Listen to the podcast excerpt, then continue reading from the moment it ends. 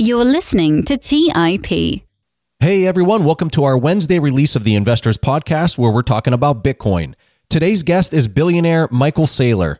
Michael is the founder and CEO of MicroStrategy, a business intelligence, mobile software, and cloud based service company. After graduating from MIT in 1987, Michael started the company and still holds a controlling share of the business. Michael made huge headlines in the past quarter when he decided to purchase $475 million worth of Bitcoin on the balance sheet of his company. Within only six weeks later, the value of the purchase had nearly doubled. Now, in the fourth quarter of 2020, Michael went out and issued $650 million worth of convertible notes. The reason why? You guessed it, to buy more Bitcoin. I've had a lot of conversations through the years with some really gifted investors. But being able to tap into Michael's thought process on what's happening right now is one of the most interesting conversations I've ever had. And for that reason, I'm calling this episode a masterclass in economic calculation with Michael Saylor. I hope you enjoy. You're listening to Bitcoin Fundamentals by the Investors Podcast Network. Now for your host, Preston Pysh.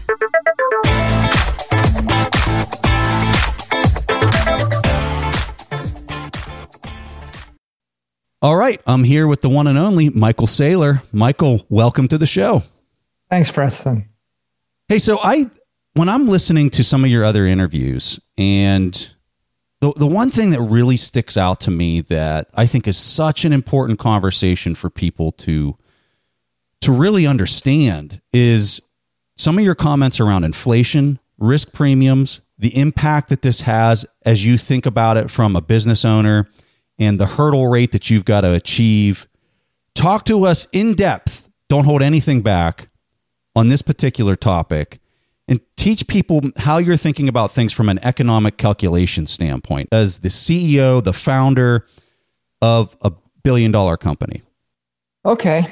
Look, I, I think we start with this premise of, of your CEO, your job is to preserve shareholder value, you know, pre- preserve wealth. That it's the same challenge you'd have if you ran a family office and and you were you were responsible for the wealth of the family. The question is, how do I preserve the value of my individual treasury or corporate treasury over time? Um, so let's say I have a million dollars. So in a hard money environment, if the currency is is utterly deflationary, if the, if if the Federal Reserve or the central bank was going to print no more currency for the next decade, then uh, I've got a million dollars. Next year, I'll have a million dollars. If I'm looking at um, the value of my cash, my million dollars, I can presumably have it sit in an account and a decade from now, I'll still have a million dollars of purchasing power because the currency is not being uh, devalued. Now, if uh, if the goods and services in the economy are growing at two percent a year, and the currency is flat, then a fixed amount of currency is going to be chasing after uh, an increasing amount of goods and services. You know, in, in that particular case, uh, the currency is going to appreciate in value and so the prices are going to fall. And uh, so that's a, a good thing. It means that um, all I have to do is just sit on the money and wait, and the economy will be larger. The value of my treasury will accrete. If if um, the banks print two percent more currency and the economy grows two percent, then you've got a net uh, equivalence uh, the value of my treasury won't accrete, but it won't dilute. Right. So, in theory, if you think about the, the, the good old days of the gold standard, if gold has a stock to flow of 50, then it's, um, it's inflating at 2% a year. And traditionally, the economy of the world and the economy of most large countries grows about 2% a year. And so there's there, it's kind of ironic that the 2% gold inflation is offset by the 2% economic expansion and you have a stable gold dollar or a stable uh, amount of value and uh, and over time uh, that kind of makes sense. So what happens when I start to increase the currency, if I increase the currency 5% a year, well, uh, now will the economy grow 5% a year? If the economy grows 0% a year, the currency increases 5% a year, then I've got more money uh, chasing after a fixed amount of products. Therefore, the price of the products have to keep going up. And they're going to go up 5%. The, the stuff that you're wanting to get, the scarce stuff. Um, something that you can manufacture infinite supply of, like a copy of a Picasso, a digital copy of a Picasso, that's not going to inflate. But the actual Picasso is going to inflate to the extent that everybody in the society wants that one painting. Uh, and of course, what you see is that as you start to print more money, inflation uh, is not distributed equally. There's not really a single inflation number, there's a vector of inflation. In fact, I can come up with a set of products. You really need linear algebra. You need a vector math to describe this. One set of products that are information rich with no variable cost, like a digital copy of a Picasso, and there used to be a million digital copies, and now there are a billion digital copies. And even if I print a gazillion percent inflated currency, the billionth digital copy of the Picasso is not going to be any more expensive. In fact, what's going to happen in, uh, with a certain bucket of, of goods that are high inflation, high, high information content is they're just going to get cheaper over time. They're deflationary products. And, and what's a good example of that? Um, digital music, digital video, digital photos, digital services running on networks that have a fixed price, a fixed cost. Once you've actually paid to deploy Wi-Fi and LTE networks, and once you've built the routers, and once you've built the electrical power plants, and once you've run all the fiber optic cable, that's all the fixed cost. The variable cost of deploying a Netflix movie to a million people is the cost of electricity. And deploying the Netflix movie to a billion people is the variable amount of electricity. Right. So in essence, that's got to be like 0.1% variable cost. There is no variable cost. There's no energy content in the product. That is say, oh, I mean, the, the perversity, right, is that it's all energy.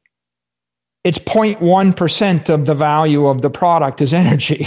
I'm just shipping electrons and energy is fairly cheap.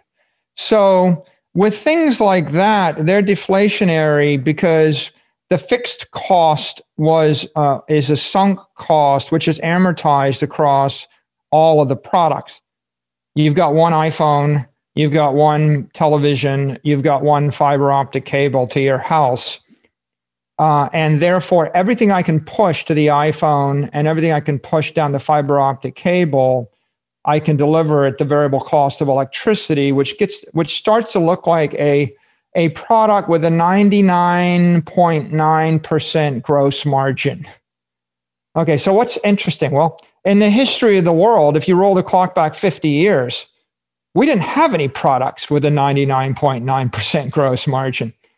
99% gross margin products are a product of modern digital networks. So Apple created a mobile network, they dematerialized everything you could hold in your hand. And that means that your VCR and your CDs and your cameras and your Polaroid photos, right? And your phones and your tape recorders, uh, you know, and your weather, your your atlas and your maps and little books and reminders and yellow post-it notes all these things had energy content in them and they had a variable cost. I mean, traditionally, variable costs run anywhere from 40 to 60% of the value of the product. You know, you like you have to produce it for 60% of the of the retail value and you sell it down a retail distribution channel. And uh, eventually the true margin is like 7% or, you know, Walmart, 3%, whatever it is. And the other 97% gets eaten up that's what the world looked like. And then what happened with the mobile wave or the last decade is Apple dematerialized all of the, the mobile products or all the handheld products and converted them from 40 to 6% variable cost to 1% variable cost. And Apple then uh, accrued a trillion dollars of value because it was that network. It's crystallization and uh, of sorts. You're collapsing from a high energy state to a lower energy state. And when you crystallize, what uh, energy gets given off, right? And that energy took the form of wealth created for the Apple shareholders. Google did the same thing. They pretty much dematerialized every library and every piece of info, every book and every piece of information and every video and every home video and every VHS and all the music on the earth. And it collapsed into Google and YouTube and the like. And as it collapsed, right? Like I, this is a real library behind me. Okay. I'm sitting in a library of books and it, I don't know, it's a hundred thousand dollars worth of books in this room. Worthless because because you go get yourself a $500 iPad and you can have the entire 100,000 books. And by the way, the 100,000 books on the iPad is more valuable because they'll read themselves to you and you can resize the font. I'll walk past like this perfect book and it's a beautiful book and I open it up and you know, it's classic and it's like in a really small font. And I'm like, I, can't I pinch and zoom the book? And then I go on a trip and I'm like, I really want to take that book or those 10 books. They're really heavy. I leave, you know, the books have mass, the books are static, the books have to be shelved. You know, someone can take the book. I might lose the book. Google took every library on earth, collapsed it, just like Apple's got their iBooks, right? They collapse these things. The variable cost goes to zero. So you have you have all these things that Google touched that became deflationary Everything that Facebook touched became deflationary. Everything that Amazon touched. The part that Amazon eliminated, by the way, was like the 40% of the retail supply chain that was a storefront. Well, 40% of everything anybody wanted to buy collapsed into a mobile app on an iPhone or collapsed into a website. 40% of the cost of the of the energy cost and the you know it's you know conservation of mass and energy right? That's that's thermodynamics. Well every product you buy it either has mass right? Like the books have mass or it has energy i had to deliver the comic book to the newsstand and i had to uh, some or pay i was a paper boy right preston i was a paper boy growing up and i sometimes i fall into that like what about the paper boy and then i realize there's probably no paper boys left on the planet that's not a job anymore. Like who would deliver a, a paper? If I deliver a paper, you've got the mass, and that's the paper. The you know, paper is made of titanium, by the way. Titanium dioxide is the primary element in paper. It's no pacifier. I got my start in business studying titanium. It's heavy. I remember carrying stacks of papers around. You know, it's like a hundred pounds worth of information it had to move through the supply chain. And then there's the energy, mass and energy. The energy was like me with my red wagon hauling 100 pounds of papers on a Sunday morning through the neighborhood in the freezing snow. And you got to, you know, and at some point, my angelic mother at getting up at 5 a.m. to drive the family station wagon, keeping the heat on while I, you know, while I haul papers through the neighborhood. I, I delivered them, by the way, on Wright Patterson Air Force Base, where I grew up. I know every single street because I had to get up and deliver a two pound paper to every house across the entire military base when, when it was like 20 below zero. So, mass and energy in the news business. I expended the energy I hauled the mass around. It was quite visceral. It was expensive. It's so expensive, by the way, that no newspaper could afford to hire an adult to do it. Hence, 12 year old to 18 year old high school kids hauling newspapers around on their backs.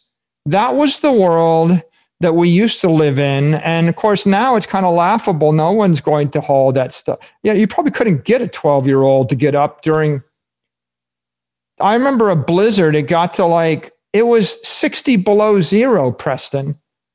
And we're trying to figure out how to deliver newspapers on a Sunday morning at 5 a.m. The wind is blowing. And on the Air Force Base, you had a lot of traffic to contend with at 5 a.m., unlike other places. hmm. Mass and energy. So, Facebook, Google, Amazon, Apple, they dematerialize the mass and the energy from the products.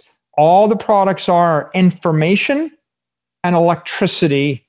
And that explains why they're trillion dollar companies. And that explains why inflation as a metric doesn't work. It might, you know, it's a it's a 20th century idea, and it might have almost, but I'm not sure it ever worked, but it wasn't hideously misleading until the last decade. And the last decade, we got to the point where half of everything you're you're consuming is pure information with no variable cost. So when you say it, it's it's been a hideous metric, you're specifically talking about CPI, right? You're, I am. Yeah. You're, you're, saying CPI is just not something that can actually measure what that what in the world's going on right now. I I'd say it's it's a metaphysical metric. It, it has no relation to reality. It's it's it's been def, it's been defined almost almost specifically cherry picked to define to, and define in such a way that there will never be any inflation. And, and, and so the first irony is we've defi- decided that inflation is a bad thing. And the second decision is we've decided that inflation equals CPI. And the third, you know, irony is we can't find any inflation. But of course, in order to really understand store of value, in order to in order to get to the bottom of an of, of investment uh, rationale and make rational investment decisions, you have to first go to first principles. And, and, and what I find is 95% of macroeconomists and analysts and, and, the, the traditional investment community, they, they rely upon uh, metaphysical abstractions that they learned early in their career or that are repeated to them over and over again by mainstream media. And because they just repeat these metaphysical abstractions long enough, they kind of convince themselves that there's some veracity to them. And there isn't any veracity to them. But they, but the difference, and, I, and this takes me back to MIT. At MIT, they taught you to think for yourself. You're an engineer, if you're trying to solve a problem, you're expected to think for yourself. Like, for example, the first class I walked into, it was a class in um, material science. The professor walked out to all the freshmen. It was our first week at MIT. He said, This is a tile from the space shuttle. It burned off the space shuttle on reentry. Nobody at NASA knows why it burned off. They're not sure what to do about it, but they're afraid the space shuttle is going to blow up if they don't actually solve the problem. Why do you think it burned off? And what do you think the solution is? And he looks at it. These are 18 year old freshmen that showed up to school. And you can see everybody's looking at each other like, is there some reading that we missed before this lecture? And, and then they're thinking, I, I didn't read the answer to the question. And then there's this horrifying realization that a guy with a PhD with 20 years experience just asked you a question that nobody on earth knows the answer to, and he expects you to think for yourself and reason from first principles and solve the problem. You know, that's the scientific way. And there's not a lot of science and there's not a lot of engineering in the modern macro, macroeconomic uh, landscape or with mainstream media. They just repeat tropes over and over again as though they're meaningful and they're not. Let's take a quick break and hear from today's sponsors. Today's episode is sponsored by Range Rover Sport. Range Rover leads by example with their dynamic design that rises to the occasion. It's got powerful on road performance and commanding all terrain capabilities, coupled with signature Range Rover refinement.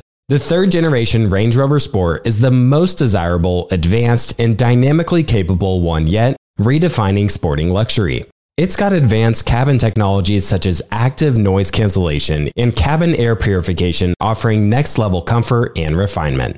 The purposeful cockpit light driving position sets the tone for a focused interior that promotes exhilarating driver engagement. Award winning Pivi Pro infotainment is at the heart of the experience and provides intuitive control of the vehicle systems. You can enjoy a dynamic drive and total comfort with optional 22 way adjustable, heated, and ventilated electric memory front seats with massage function. Design your Range Rover Sport at LandRoverUSA.com. That's LandRoverUSA.com. Have you ever wondered if there's an AI tool like ChatGPT specifically built for the stock market? A tool that not only aids you in your research and analysis process, but also allows for dynamic discussions? Today, I want to share such a tool with you called Meyka. Meyka is the AI powered stock research assistant now enhanced with real time stock data. Meyka does a lot of the heavy lifting of sifting through financial statements and company data and delivers it to you nearly instantaneously. And the best part is that it's 100% free. Try it out today and ask Meyka questions like What is the financial health of Microsoft? How much cash does Copart hold on its balance sheet? What is the return on invested capital of Adobe or millions of other prompts? Check it out today for free at Meyka.com. That's M E Y K A.com. The Holy Grail of Investing, the new book by Tony Robbins and co written by investing legend Christopher Zook, reveals the secrets of alternative investments like private equity, venture capital, energy, real estate, sports franchises, and more. It features exclusive insights from investing titans who collectively manage more than $500 billion, including Robert F. Smith, Vinod Khosla, Michael B. Kim, and many others. In the holy grail of investing, you'll discover how to take advantage of the trillions flowing into private equity by becoming an owner of firms that actually manage the assets and share in the revenue they generate, how to take advantage of the two to three times higher returns of private credit as an alternative or complement to bonds, how to invest in the energy evolution and ride the wave of trillions in global investments, how investments in private real estate can work as an inflationary hedge and source of tax efficient income, and how many of the world's greatest investors thrive in both good times and bad. The Holy Grail of Investing by Tony Robbins is available now wherever books are sold. All right, back to the show. I mean, you couldn't provide a better example for what we're seeing right now from an economic standpoint. It's almost like we're seeing parts of this shuttle, call it the economic machine that we're looking at, literally falling falling apart right in front of our eyes. And you still have many academics with PhDs going on CNBC and talking about, well, you know, our we, we just don't have any inflation and and these types of things. So this is this is what I would frame it for you.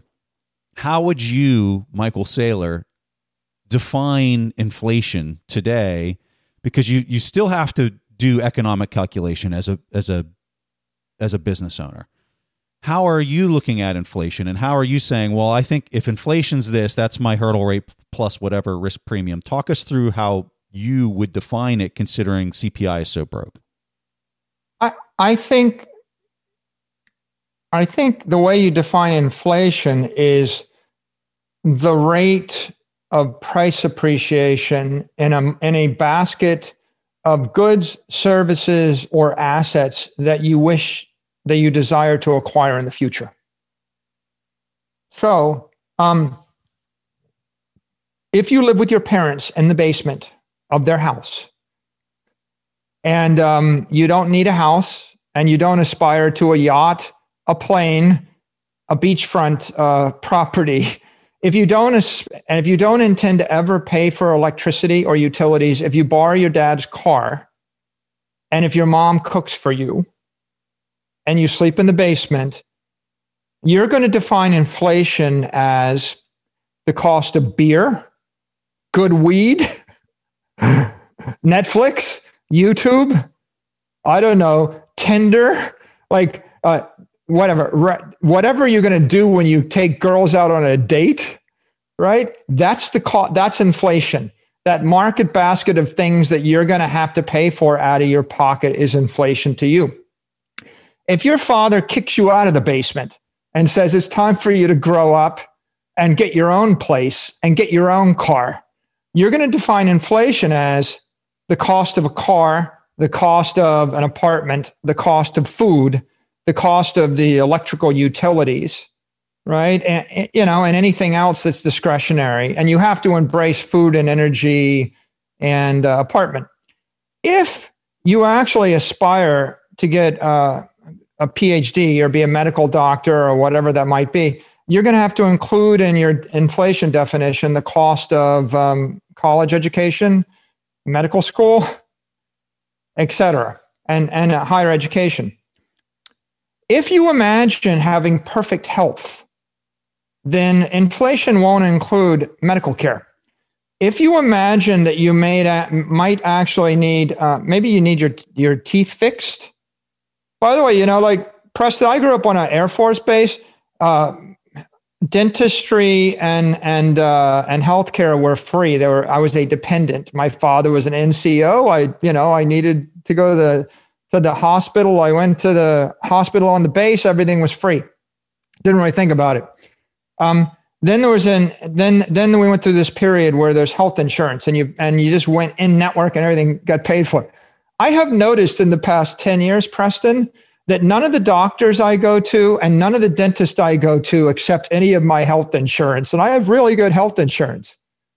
I have like world class health insurance, but every place I go, it's like if I really want, if I want uh, good, uh, good health care or good dentistry, they ask me to give them their credit card, a credit card, and I end up actually with a very large bill, you know, from from all of these doctors you know, because they don't expect, they don't accept that insurance. So the insurance only pays for half.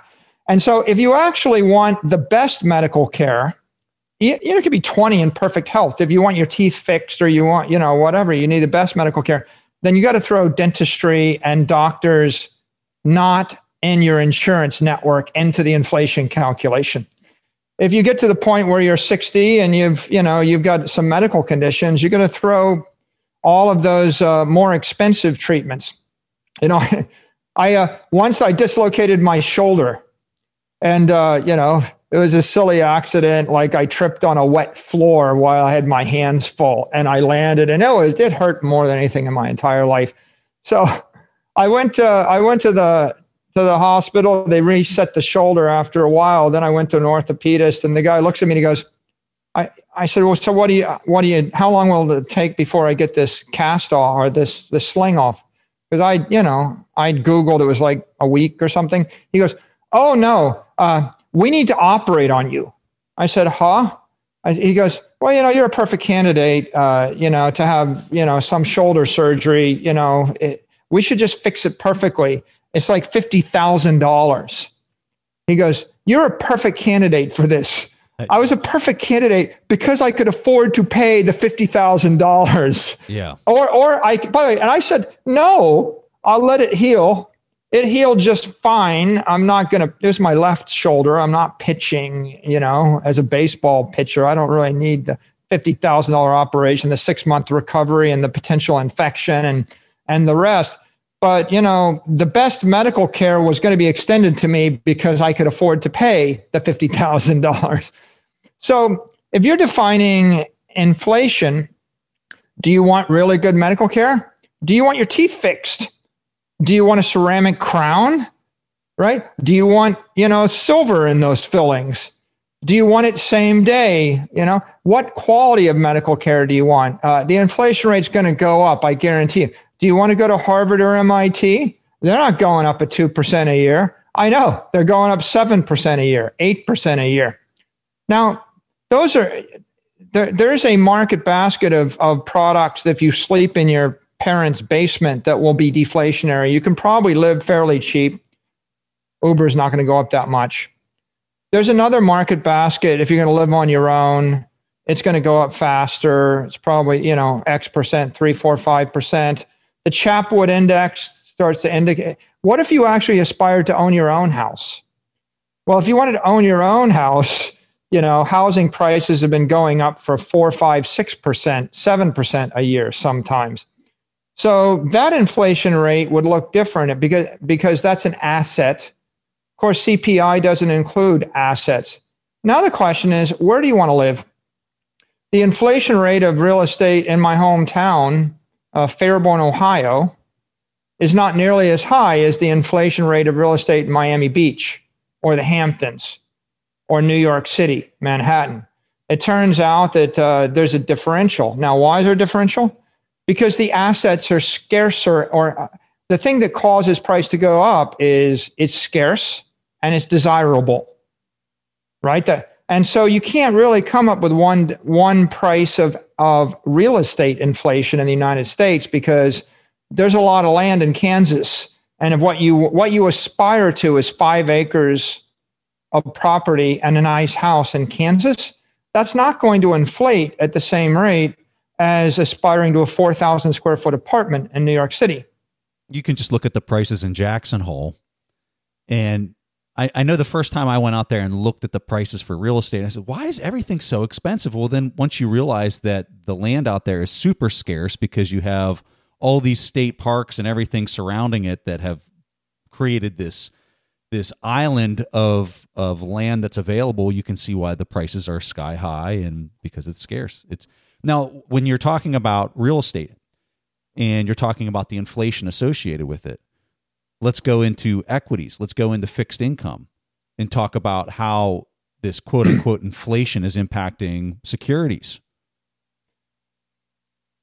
Yeah, so if I want to live on my own as a single person, I want to rent an apartment and my market basket is food and energy and uh, and a nice apartment and a car if i if i want to have a family and own my own home my market basket evolves to be a lot more family health care uh, higher education for my kids more land for everybody to you know play behind the house a house real estate property taxes more utilities, appliances, uh, and uh, you know, and maybe family vacations, right, and the like. So that's a different market basket for the for the middle class family.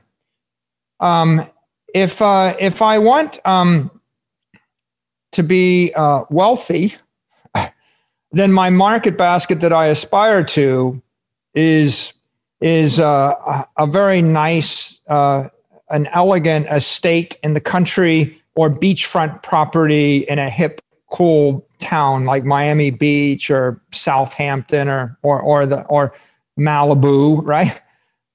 That becomes a different market basket. And of course, you know, a home in LA and Hollywood Hills, Hills, that's a different inflation rate.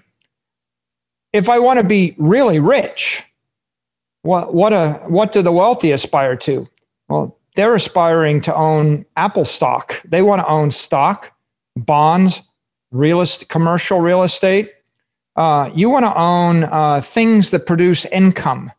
So, what's the cost to buy a basket of shares in Apple that produce a million dollars a year in dividends?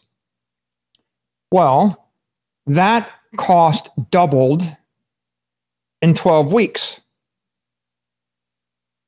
100% inflation in 12 weeks this year. The, the uh, dividend didn't double, the price of the share doubled.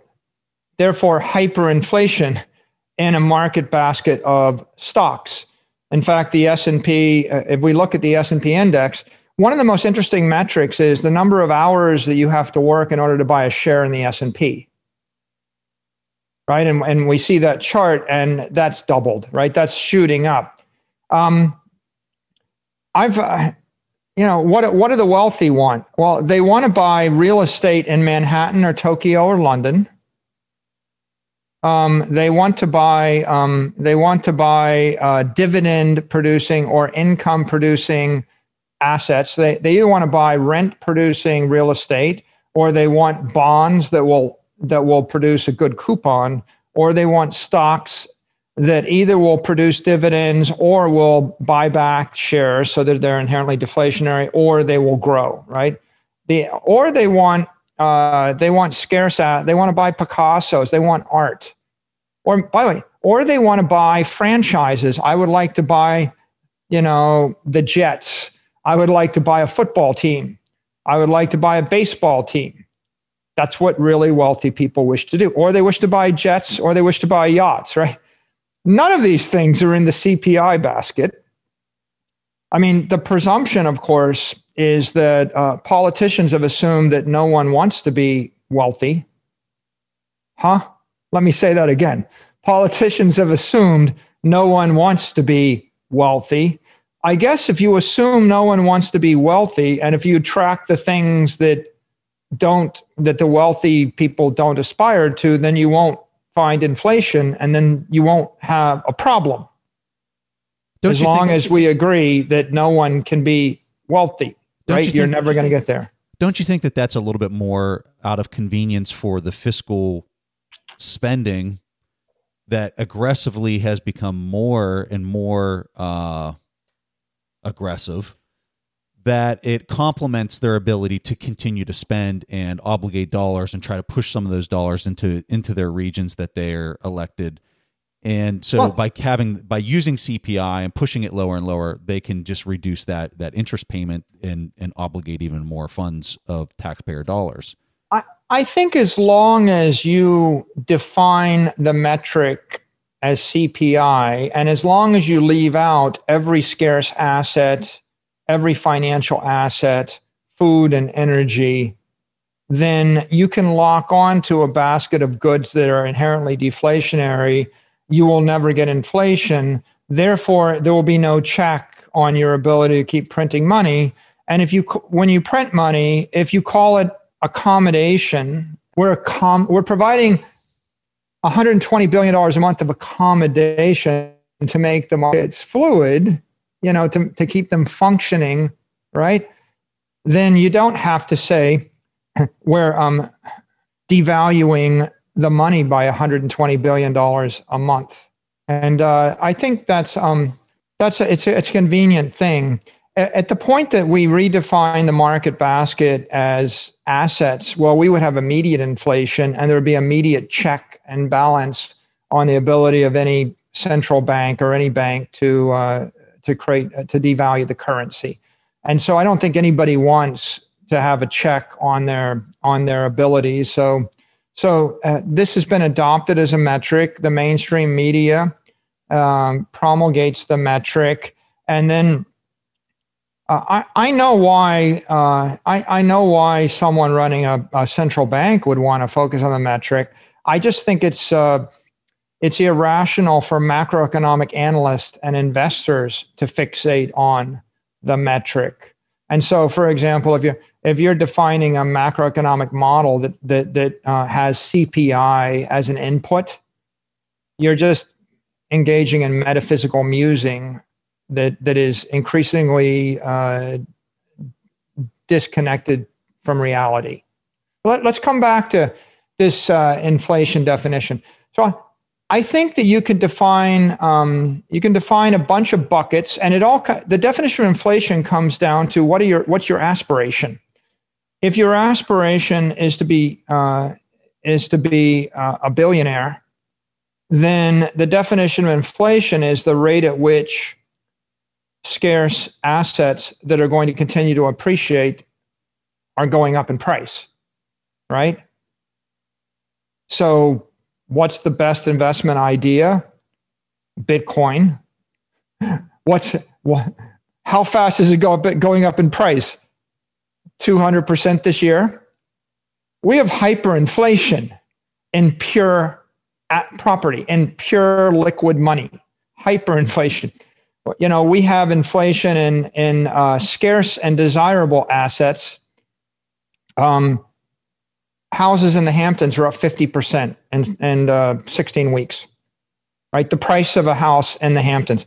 What is that? Well, when you buy a house in the Hamptons, you're buying a, a, scarce piece of property on a real and on an elite real estate network. When you buy a Bitcoin, you're buying a scarce piece of property on um, a global liquid monetary network. Okay, which is better? Well, clearly Bitcoin is better because Bitcoin is liquid, global, fungible. I can take it anywhere on Earth, and and uh, and by there's no property tax on it and I don't have to worry about New York State taxing my property away from me, right? So, given a choice between investing 20 million in Bitcoin or 20 million in Hampton's real estate, clearly the rational thing is buy 20 million worth of Bitcoin. But if you're a New Yorker and you and you've decided you need to get outside of Manhattan, well, all the wealthy New Yorkers, they all go to the Hamptons that it's a it's a social network slash real estate network. It's scarce. Ergo, prices go up by 50% in three months, and the transaction volume goes up by 50%. And they're, you know, they're turning over uh, the, the entire real estate business is up 100% year over a year. The real estate agents are doing great. Is there inflation? If your if your aspiration is to live an elegant life of of affluence in the New York area, then you have hyperinflation, right? Uh, in in that uh, in in uh, that real estate market. So, and of course they do, right? Go to a go to a wealthy New Yorker and say, well, you know, um, there's no CPI inflation, nothing to be concerned about here. You just got to decide what you want to put in the basket. I think that when you when you work your way through it, you conclude you, you can look at it as like five buckets, right? There's the affluent bucket, and, and you're seeing 20 on average across all assets, right? It's like that 20 to 24% M2 monetary supply expansion rate. So you could say that the inflation rate for just a broad basket of assets is like 20% or, or so this year, 24%. That's why the stock market's an all time high because people that have liquid monetary energy, they want to buy those assets and they're all bidding against assets that are scarce or they're reasonably scarce. Not totally scarce, by the way. The reason that those assets aren't going up as fast as Bitcoin, the, the reason that gold is outperforming maybe the S&P is because the S&P can they're producing more securities. They're producing more convertible debt and more equity. And so it's not quite as scarce. It's harder to produce the gold but of course it's really hard to produce the bitcoin. So so uh, what you've got is everybody surging to acquire more assets. The asset supply isn't expanding as fast as the money supply is expanding ergo the price is going up that's that is inflation of assets or or asset inflation. I just call it cost of capital. So let's talk about that a little bit more because a lot of the people in our audience are people that are trying to perform economic calculation. They're trying to value a business.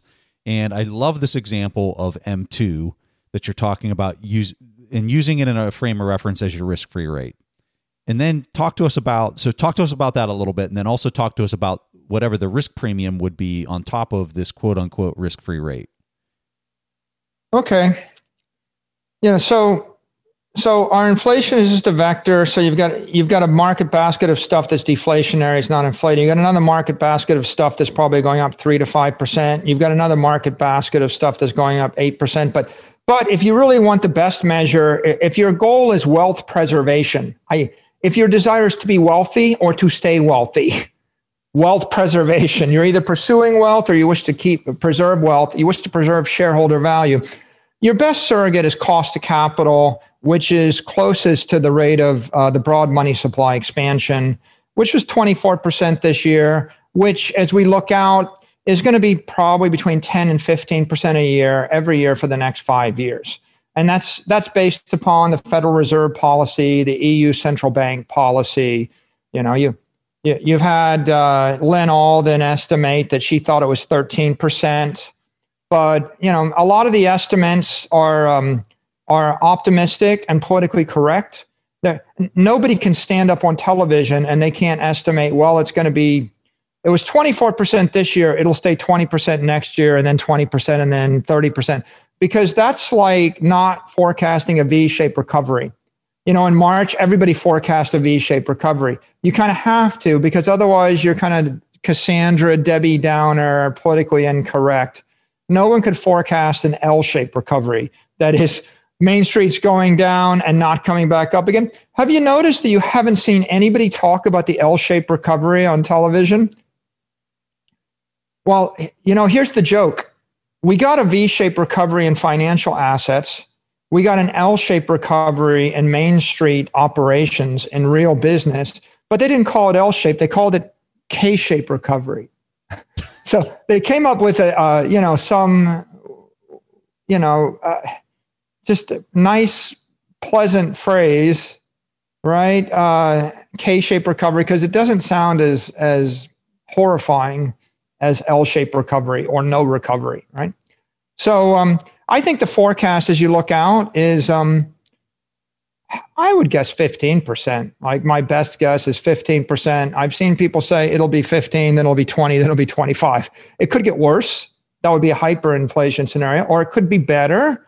You know, it's like if we start to run less deficit, but but that'll require fiscal austerity. And that never worked in, you know, it didn't work in Greece. It hasn't worked in Southern Europe. It hasn't, you know, it didn't work in Italy. We haven't seen it work anywhere in particular. So I wouldn't expect it. So, what does this mean for a company that only makes a 5% margin on their business? Yeah, so let's just work through that model. Let's just assume, to make it simple, that we expect a 15% expansion of the money supply for the next four years. Um, that's the cost of capital. That's the risk free hurdle rate or the risk free discount rate. If you want to preserve your wealth or preserve your store of value, then you're going to have to beat the hurdle rate and the risk premium. So let's assume that you have um, a risk free bond, um, a, a, piece of sovereign debt, right? Um, US government debt. That's the closest thing to risk free we can get. There's not, no credit risk on it. So if I give you that bond and it's yielding 5%, but you know the money is being devalued at 15% or, or the assets the assets that you wish to buy are going to be 15% more expensive next year right the assets the assets that you wish to buy are going to be 15% more expensive the year after that too and then the year after that because there's going to be more money chasing after the same fixed amount of assets so if i give you a bond and it only yields 5% then that means that you're losing 10% of your value a year and you're going to lose another 10% the next year, another 10%. In four years, you're going to lose half your purchasing power. So half of your wealth will be destroyed on a 5% coupon against a 15% uh, cost of capital. Now, that doesn't make any sense at all. So you might say to me, why did anybody ever buy any bonds in the last decade? And you know, the dynamic there has been that the bonds have been yielding two, three, four, five percent. The cost of capital has been about five, five to six percent. The M2 money supply has been expanding about five and a half percent for the last decade. And so uh, the bonds aren't quite keeping up with the cost of capital. Well, uh, if you if you can't keep up with the cost of capital, you have to leverage up. And so the equivalent of leveraging up is take the interest rate down. So I can make the bond hold value if I have a 5% interest rate and I crank it to four and a half percent interest. I'll get a capital gain in the bond. The bond, the, the, the face value of the bond will trade from 100 to 110 or something. And so, or 105. So even though um, even though the bond is yielding less than the cost of capital, I get a capital gain on the face value. And so I stay ahead of the hurdle rate. Now, if that continues the next year, I need the interest rate to click down from 450 basis points to 425. And I need to click down to 400. And then I need to click down to 3, 350. And so what you've seen in the past decade is a march from 550 basis points down to the 10 year was 50 basis points and we just keep marching down. If you want to hold value in bonds, uh, when you get to 50 basis points, then you have to go negative. So that that's what happened in Europe. That's what happens in Japan. They literally took them negative. And in the US, all the people who are bond investors, $100 trillion worth of money in bonds, they all need the Fed to take the interest rate negative if their bonds are going to hold value. If the if they do uh, take a, them negative, then uh, they'll get a capital gain in the bond, and that will offset uh, the cost of carry. You know, the, the negative cost of carry. So, so the question of whether bonds will hold value all just comes down to does the interest rate click down? And when you get to the end of the line, if they're not going negative, then the bonds are, are collapsing in value. Obviously, if if uh, the problem with bonds this year is not only have we there's twofold we hit the end of the line with interest rates. They're not going negative anymore. So you don't you don't keep getting, you know, a five percent decrease or a ten percent decrease in the interest rate is a ten percent capital gain, right? So you don't keep getting that boost in uh, in in the uh, face value of the bond. And the second problem is the cost of capital tripled. Uh, because that's the that's the earth shattering problem, right? Well, and I think it's important to note that this this premium that you're talking about that goes onto the the price of the the bond in the aftermarket uh, as interest rates drop, it only adds to your ability to outpace this hurdle rate of 15%, like you're saying, if you sell it on the open market and you don't let it mature. If you let it go to maturity, none of that premium that we're talking about due to a drop in interest rates occurs. You're not able to capture it. That's a really good point because it's trading above par. I mean, a lot of times you'll see these bonds, they're issued at 100 and they'll be trading at 110, 120, 130. Is like you look at them and you grit your teeth. You're like, why would I ever buy this? Because in six years, it's going to pay me back a 100. Yeah. It's, like, uh, it's, it almost hurts, you know, to see these things. Well, and, so, and, and the premium that you're getting paid on the longer duration ones only further compounds the reason to pile into the longer duration ones because you're you're most likely going to sell it on the aftermarket and, and capture that big that big premium that you're getting on the short duration stuff there's there's no compensation in the price in the uh, in the secondary market or in the market if you try to sell it because there's just you're not capturing any of that. There's there's no premium being bid into it because it's going to mature too quickly. I think you're adequately, I mean, very articulately describing why there is anxiety in the bond market right now. Why, if you're holding any of that $100 trillion worth of debt, you have to have anxiety about store of value, right? And, and why there, if you decide to hold a debt portfolio, you're really, you're really a slave to the whim of the central banks right? Absolutely. I mean, if, absolutely, pretty much anybody that's a bond portfolio investor, their number one job is just to try to convince the central bankers to keep moving the interest rates down.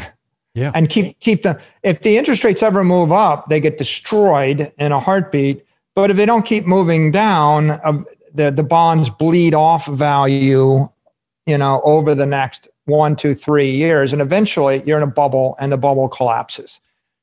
I now, Michael, I had a, I have edit that. I've had a ton of people that have told me, well, why is it different this time than in 2008, Preston? And my immediate response is, well, back in 2008, we had interest rates on the 10 year treasury at 5.5%, and they had plenty of room to drop it down to offset this risk premium that you're talking about, right? if if they drop interest rates 100 basis points, the premium that's put on that on that security on that fixed income security gets bid so high in the and you can turn around and sell it for a profit to offset this risk premium that you're talking about. But once you get down to where we're at now, less than 100 basis points on on the coupon that's being issued, I mean, I they're they're at an end game. They, you can't keep playing this farce unless you start taking things well into the negative territory and then people are just going to take their money out and, and put it into a, a safety deposit box because they're going to get a higher return than what the than what the negative interest rate bond is is being issued at. It's it's total insanity. That's the difference between where we're at today and in 2008. And I see you shaking your head. You agree? I, I remember specifically uh, in that time frame that uh, I was able to generate 550 basis points on overnight cash. Like that, the, the, the repo rates and the overnight rates were like 5%. Like I didn't have to take a 10 year bet or a 30 year bet. You could generate 5% interest on a one month, a three month, you know, debt instrument, no risk, credit, credit grade. And so we've been in a march from you know short from LIBOR short term rates of five percent all the way down to zero. And so now we're at the end of the line because you're right. You have to go negative. But the problem with going negative is the interest rate's the value of time. And so when you turn interest rates negative, you're trying to stop time and make it flow in reverse. I mean, it really, it really is kind of declaring war on the passage of time. How's that going to end? like, like you, you know, you might as well try to get, you know, you get 17 trillion dollars of negative yielding bonds. It's like trying to move 17 trillion gallons of water uphill. Like, it's natural for water to flow downhill. It's natural for time to move forward. At- attempting to get time to move in reverse is a very difficult thing. You're attempting to get someone like, like to give you all of their all of their energy and sacrifice the rest of their life and pay you for the privilege. So let's think, let's think about all these store of value issues. You've got three buckets. You've got bonds, you've got real estate, commercial real estate, you've got stocks. They're all fiat instruments. With a bond, it's a it's kind of simple calculation. If I don't beat the hurdle rate with the coupon, then I have to leverage up and I have to drop the interest rate in, in order to make that whole value. When interest rates stop going down and the coupon is less than the hurdle rate, I'm destroying value. In the current environment, a you know a two percent government bond against a 15% hurdle rate means you lose 13% of your value every year. You know you you can do the simple math right? You get cut in half in five years.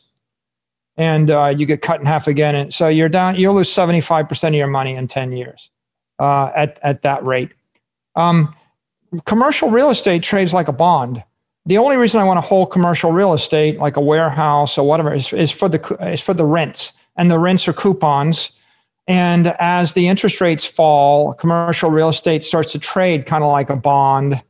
You know, uh, the lower the interest, the higher the higher the value of the real estate. You know, the and if you three percent. And if you own it in a location that has scarce land or resources, then the, the face value of it would be going up effectively. So it'd be a little bit yeah, you might you might get a, a boost for like marquee scarcity value. But, yeah, yeah. But I mean, I mean, generally, if you told me this is a piece of real estate that generates a million dollars a year in rent or triple net rent after paying expenses and tax and the like, it feels like a bond that yields a million dollars a year. And the you know then my question is, well, is there like a CPI escalator on it? Okay, there's a CPI escalator. It's a million dollars going up two percent a year. Okay, well you're going to give me $10 million over 10 years. But in 10 years, the cost of all the assets I want to buy will have an inflated at 15% a year for 10 years.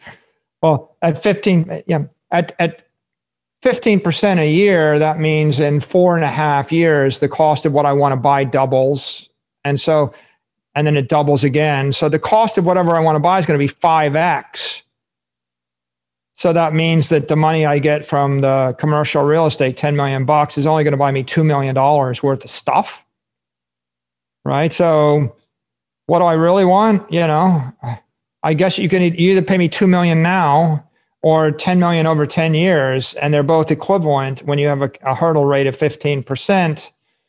So that means the commercial real estate's going to hold its value proportional to, you know, the hurdle rate when the hurdle rate triples, commercial real estate all starts to look very risky. How do I get ahead of the how do I hold value? I have to grow my rents faster than the hurdle rate. Good luck. Show me a piece of commercial real estate that's going to that's going to grow its rents 15% a year. By the way, you've got to tack on a risk premium. You know, with a bond it's credit risk and with commercial real estate it's also credit risk. It's the credit worthiness of the counterparty. So how well, how good do you feel about real estate that's rented out to a retailer is getting crushed by Amazon? Or how do you feel about a bookstore being crushed by, you know, Google or how do you feel about a newspaper being crushed by Facebook or there's a lot of commer- how do you feel about theater real estate? You can would you actually take a 10-year lease on a theater or how about a business hotel? Business travel is down you want a statistic, Preston? This is interesting. Do you know um, I think my business travel in my company is down 98% year over year. Oh my God. Like, we're not talking 50% down. We're not talking 25% down. We're not talking 75% down. we're talking about 99, 98% off. And that's directly directly coming out of revenues of hotels and airline, a business hotel, a business airline, business travel.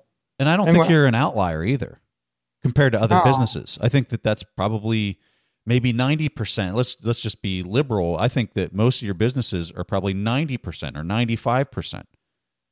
That's, that's So- totally destructive. So what you've got is you've got a bunch of commercial real estate and half of it's impaired asset. Yeah.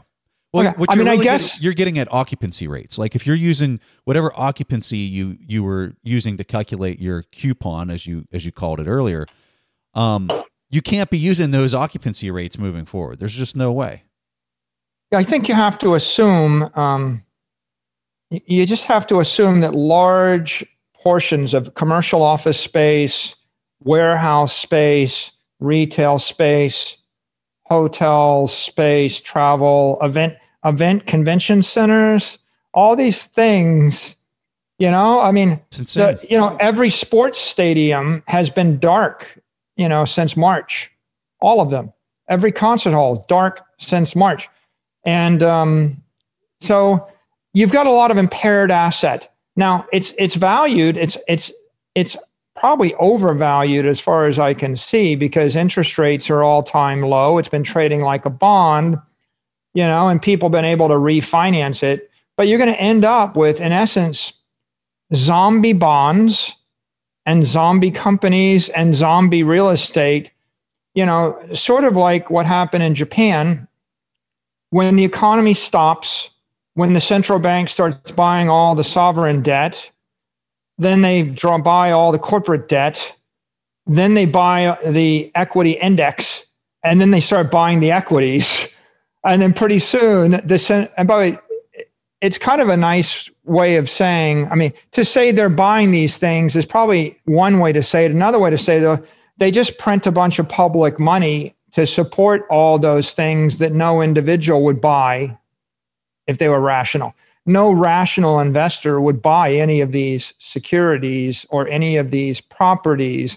So the buyer of last resort becomes a government official, and then the market mechanism breaks down. So It's know, what- nationalization. it's it's the nationalization of Yeah. businesses, but they're doing it through a per share basis, which hides it masks what's actually happening versus a country that would just step in and buy the whole business all at once. But the the amount of shares that they own and the voting rights that are that are associated with those shares, I mean, they're they've nationalized their equity market. It's crazy. And and uh, yeah, in essence, you eliminate price discovery, you nationalize all these private assets, and and then companies that shouldn't exist, the the the and assets that don't really have any value to society anymore, they continue to soak up the monetary energy of the civilization, and and that creates hyperinflation in assets. But of course, there is no word for hyper. There is no word for inflation of assets in the mainstream lexicon. No government official will ever refer to it. No mainstream reporter refers to it. Most of the conventional macroeconomic analysts don't refer to it. Even investors that kind of get it right and they intuitively know how to invest to make money, they still have a hard time articulating why they they should do what they do because they're missing this fundamental observation that uh, the asset inflation rate is the cost of capital. yes. As, by the way, as soon as you, I, I have literally had this discussion with people, you know, they talked about Japan. They said, well, you know, central banks don't cause inflation. Like, look at Japan. They don't have any inflation. And I look at them and I think, you know, are you out of your mind? Like, real estate in Tokyo is the most expensive real estate on the planet. What are your odds of graduating from school with an engineering degree, going to work, and being able to afford to buy a, house in Tokyo? Boy, what are your odds of being able to buy an apartment? What are your odds of being able to buy a house or an apartment in Manhattan using a salary? Yeah. Uh, you know, Not going to happen. in the Hamptons, a two acre property is, you know, people are paying $20 million for a house on two acres in the Hamptons. Okay, so you go to New York City and what are you making 500,000 a year? Okay, 500,000 is a lot of money. Like last I checked, 500,000 a year used to be like a fortune. People used to aspire to make 500,000 a year. You make 500,000 a year, pay 200,000 in taxes, save $100,000 a year for 20 years. Yeah. Okay.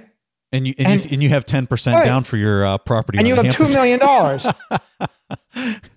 So if you work as a well-paid uh, uh, master of the universe for 200 years, you can buy a house in the Hamptons.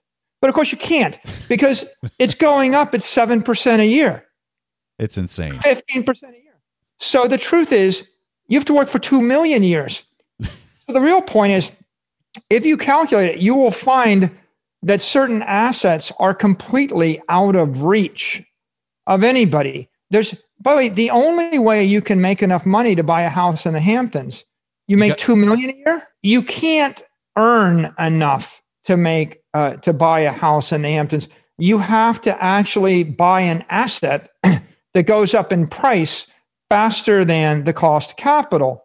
So you have to become an investor and you and you have to either guess right and buy Zoom or Facebook stock at the right time or Apple or Amazon at the right time. And you probably have to do it with leverage. Because you know, without leverage, you know, so you get 10x your investment, you know, you can't save $400,000 and so you save 400,000, you save 100,000 a year for 4 years, you bet it all on something that goes up by a factor of 10, you have 4 million dollars you know, you close out the trade, you have two and a half million after tax, you still can't buy the house in the Hamptons, right? So what what you have is this um, this interesting observation. You have hyperinflation in assets. By the way, I, I want to make one more point. After the great uh, monetary crisis, 2010, there was a collapse in um, real estate values, a collapse. And if you look at a map, like I remember looking at a map of uh, the UK, all of the prices of real estate collapsed outside of London, and then they mapped the recovery. And what happened was the real estate prices came back much stronger in the magic mile, the one square mile in the middle of Chelsea, the middle of Kensington, the middle of London they came back. And then as you went out in concentric circles, uh, it was like a heat map, they came back slower. And then once you get outside of London proper, they never recovered. And you had the same dynamic after the crisis in, in New York and Miami and Los Angeles and in San Francisco. The big cities of the world where they where you're tracking the asset price of real estate they all uh, like a black hole they all sucked in all the monetary energy. The price went through the roof. And then everywhere else all the monetary energy got sucked out of them. And um, what you could see was massive asset inflation of the desirable assets the scarce desirable what could be more scarce than uh, uh, a nice townhouse in chelsea like right on Green Park or or or Kensington or or or whatever. So we had hyperinflation.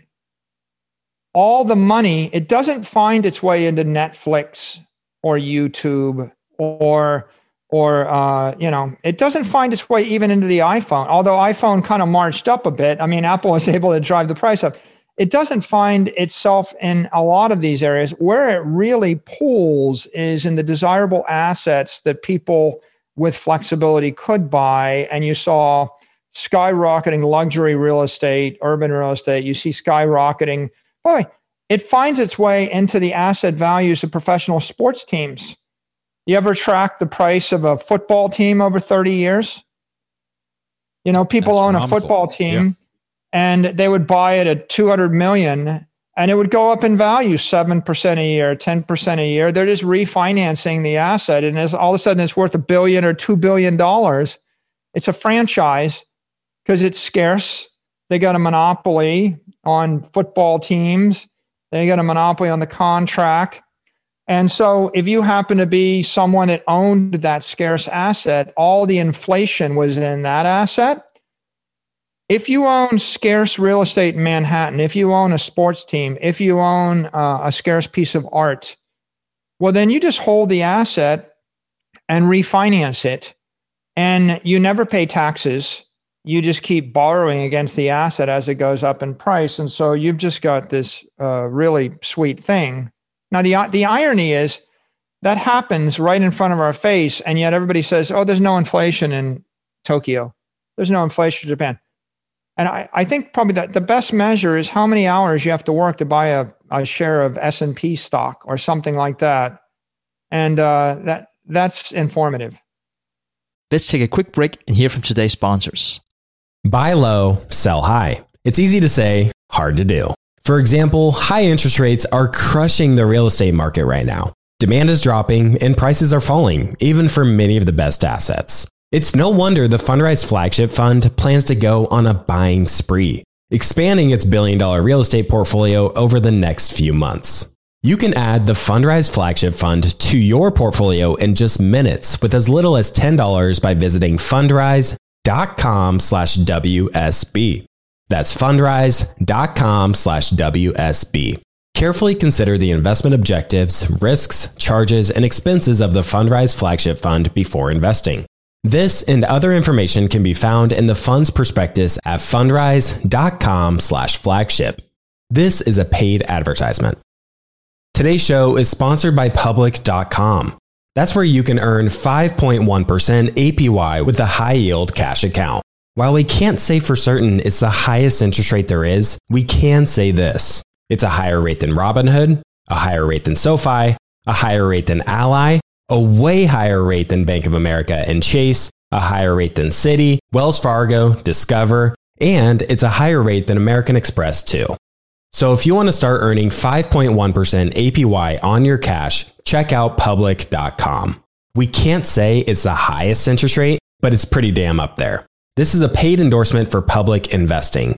5.1% APY as of March 26, 2024, and is subject to change. A high yield cash account is a secondary brokerage account with public investing, member FINRA slash SIPC. Funds from this account are automatically deposited into partner banks where they earn a variable interest and are eligible for FDIC insurance. Neither public investing nor any of its affiliates is a bank. US only. Learn more at public.com slash disclosures slash high dash yield dash account. As many of you know, I love studying businesses and networking with business owners. The more I've studied businesses, the more I've realized that starting and scaling your business is easier than ever because of companies like Shopify. Did you know that Shopify powers 10% of all e commerce in the US? Shopify is the global force behind Allbirds, Rothy's, and Brooklinen, and millions of other entrepreneurs of every size across 175 countries. Shopify is the global commerce platform that helps you sell at every stage of your business, from their all-in-one e-commerce platform to their in-person POS system. Wherever and whatever you're selling, Shopify's got you covered. Shopify even helps you turn browsers into buyers with the internet's best converting checkout up to 36% better compared to other leading commerce platforms. What I personally love about Shopify is that it's the turnkey solution to kickstart and grow your business. And they are totally committed to giving you the necessary tools to succeed as a business owner. Plus, they have an award winning customer support team there to help you every step of the way. Because businesses that grow, grow with Shopify.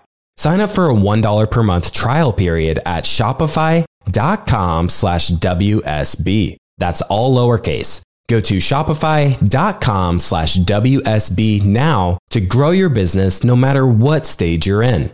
That's shopify.com slash WSB. All right, back to the show. So, Michael, I want to transition into a conversation about this big decision that you made. And then we'll talk about the second big decision that you made. And to before we talk about it, I want to frame this up and I want to see if you agree with the way I'm framing this. So you started your company and your company has been profitable for decades and you guys uh, had $475 million of retained earnings. Those are the profits that you guys as a company collectively made, and you had that in, in liquid cash. You go out after 30 years of creating this, this treasure chest of cash, you go out, you buy Bitcoin, $475 million worth of Bitcoin. And for all intents and purposes, it's doubled in value uh, within six weeks six to eight weeks or whatever it was.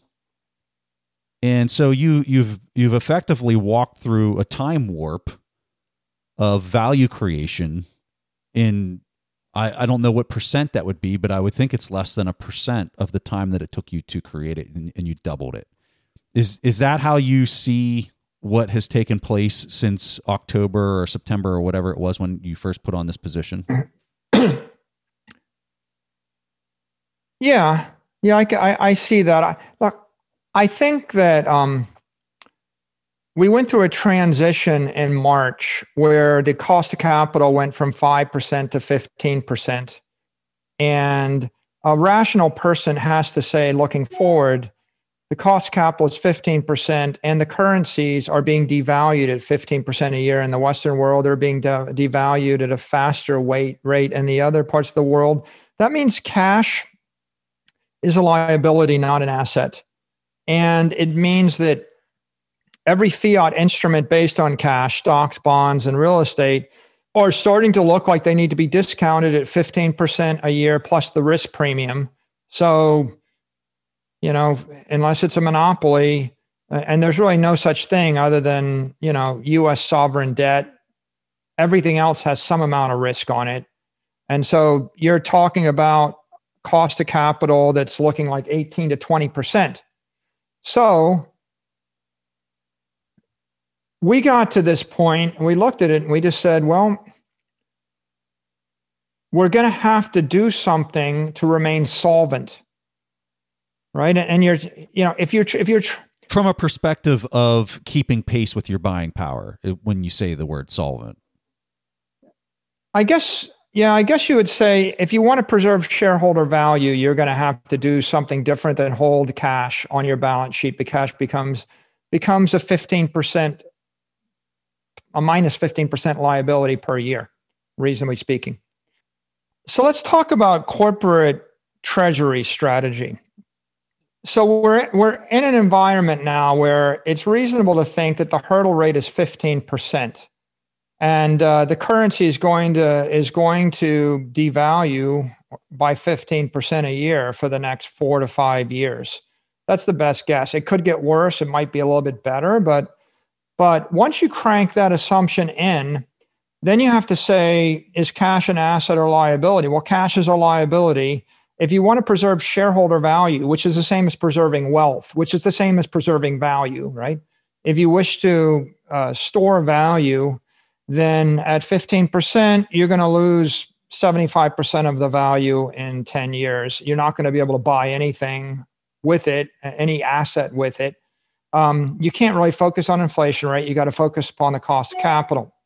Now, um, if you look at stocks, bonds, and real estate, the issue is they've all got a yield on them, but the yield probably doesn't beat the risk premium, or probably isn't I mean, the yield of the, the dividend, et cetera, yeah, you're getting 3% or 4% or whatever. But at the end of the day, the risk, the credit risk of holding a bond that yields 5%, you know, is such that you're, you're stripped down to 2% risk free or so. And so you're still going to be looking at something which is 10 to 15% dilutive every year. So stocks, bonds, real estate, just they're not going to hold value either people, I think they delude themselves into in this thinking that they're safe in these things, but but uh, I think we're at the end of the road for stocks, bonds, and real estate because they've all been inflated to a max by the progression of the interest rate to zero and by the leveraging up of all the of all the companies to put as much cheap debt as they could in order to get the most amount of leverage and at this point, there's not any more leverage you can put on these things, and you can't and you can't put the interest rates below zero effectively. So a, reasonable estimate is if you park $500 million in any of that stuff, you're still going to lose 10% to 15% a year. You know, you're going to think maybe, uh, you know, these traders, they think, oh, I can take leverage and trade this and that, and I'm a stock picker, you know, but at the end of the day, you know, you're going to make as many mistakes as you make good guesses, and you're not going to outdo the money uh, or, or the return on the money, which is going to be minus 15%. So you're probably staring at the same minus 15%. And you might actually get horrifically worse than that. I mean, right?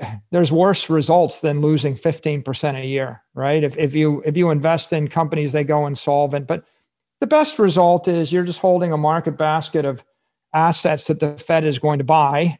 And as the and and as as the Fed buys them, you've got that inflation. So what are you going to do? Well, I've got this thought in my head, Preston. I don't know why I have it, but it's just been it's been just in my mind. I'm almost dreaming this thing now. It's the road to serfdom consists of working exponentially harder in order to earn a currency growing exponentially weaker. Like if you're an individual you're that dude in New York and you're working to make 500 grand a year and then you want to and then you want to raise and you keep taking risk and you work harder and you stay longer and you keep struggling. But the house in the Hamptons is going up faster than you can work harder right? It's the road to serfdom. If you if you play that game you have a company that makes 50 million a year you're going to make 50 million a year and you're going to try to grow the company faster than the hurdle rate. I have to grow the company 20% a year to stay ahead of the 15% hurdle rate with the risk premium. How are you going to do that? You're going to take risk. You're going to you're going to throw money at the problem. You're going to throw people at the problem. You're going to do an acquisition. You're going to do a dilutive acquisition. You're going to do a you're going to do a risky you're going to take a risky trade. This is um and and, and you're going to try as hard as you can in order to make money. But no matter how hard you work you can't you can't grow faster than the rate at which the bank can print money. So i'll give you another metaphor. You march you you have one of those heart rate monitors and you march up a mountain. When you get to 9000 feet you ever check your heart rate? My heart rate's beating 20% faster. I'm like why is my heart beating 20% faster well, if you do the, the quick altitude check and you know this, you're a pilot, there's 30% less oxygen in the air yeah. at 9,000 feet or so, some number like that.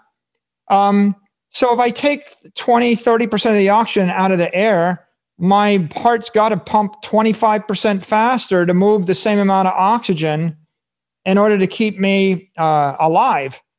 Now, if I just keep marching you up the mountain, 10,000 feet, 12,000 feet, 15,000 feet, your heart has to beat faster and faster because the oxygen's falling out of the, out of the atmosphere. And eventually your heart bursts, right? But happens all the time, you know. 55 year old dude goes on a ski vacation with his buddies from college and you know they get up and he skis down the slope and he drops dead of a heart attack i don't know how that happened well i know how it happened it happened because your heart's beating 25% faster and you're under stress and you're not as in good shape as you were when you were 25, you know, and and uh and so what we're doing is as we crank up the hurdle rate, individuals, you either have to work harder, 25% harder, or you have to take more risk in your portfolio and you keep doing all these risky trades. So what you're really saying is everybody's hypoxic right now. Yeah. what I'm saying what I'm saying is that what I'm saying is that a government official took you into a room, put you onto a hamster wheel, and then they told you to run as fast as you can. And and they told you that if you run fast enough, they'll keep pumping oxygen in the room and then they started pumping 20% less oxygen in the room. And then you're Simon, you ever try to run on a treadmill at 9,000 feet, Preston? That's nuts. I, I've done it. I mean, in, in athletes, you know, you do, by the way, why do they train Olympic athletes like at altitude? It's like twice as hard.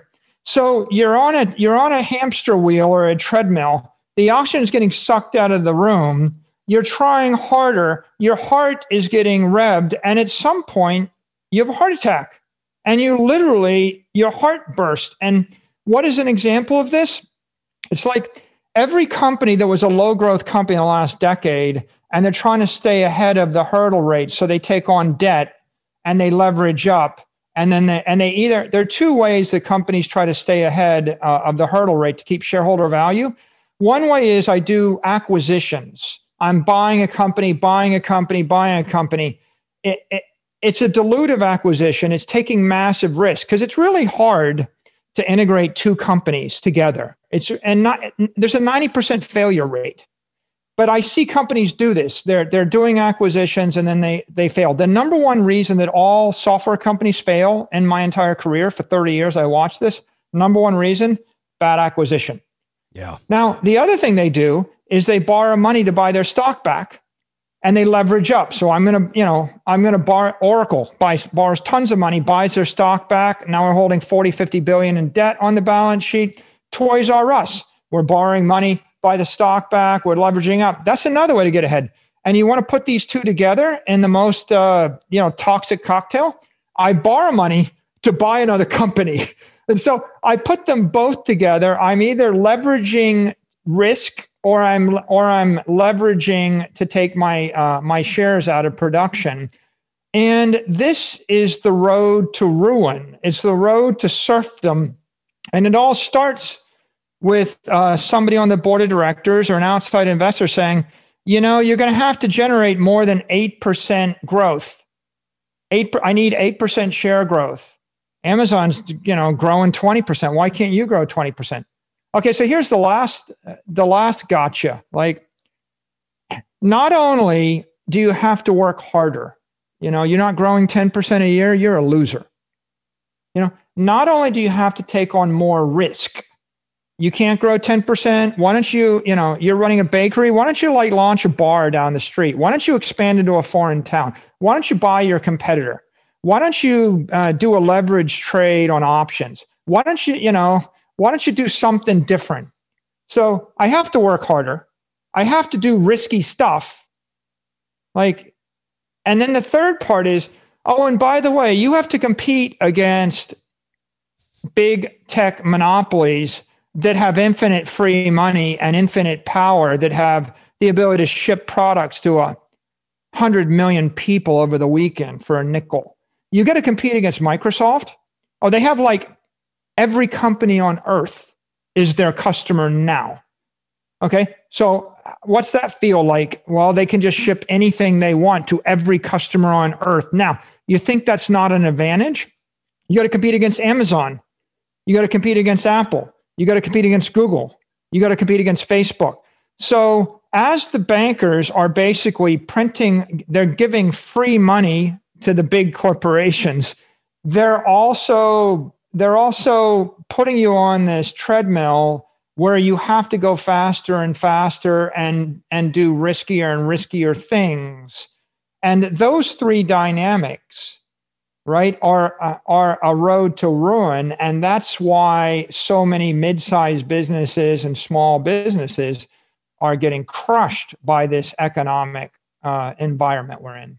Do you see square and paypal really disrupting traditional Wall Street banks moving forward based on what you, your your understanding of Bitcoin, the fact that they are way out in front of many others in their adoption and yeah. integration of that. How do you see that playing out as far yeah, so, as finance? Yeah, sector? let's talk about that. I, I talk about the problem. The problem for corporations, right, is is they're being squeezed toward insolvency by competition and cost of capital.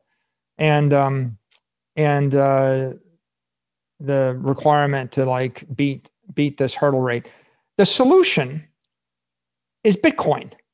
And and how you know the solution is I have to either plug my P&L into a monetary network, uh, an accretive monetary network, or I have to plug my balance sheet into a monetary network.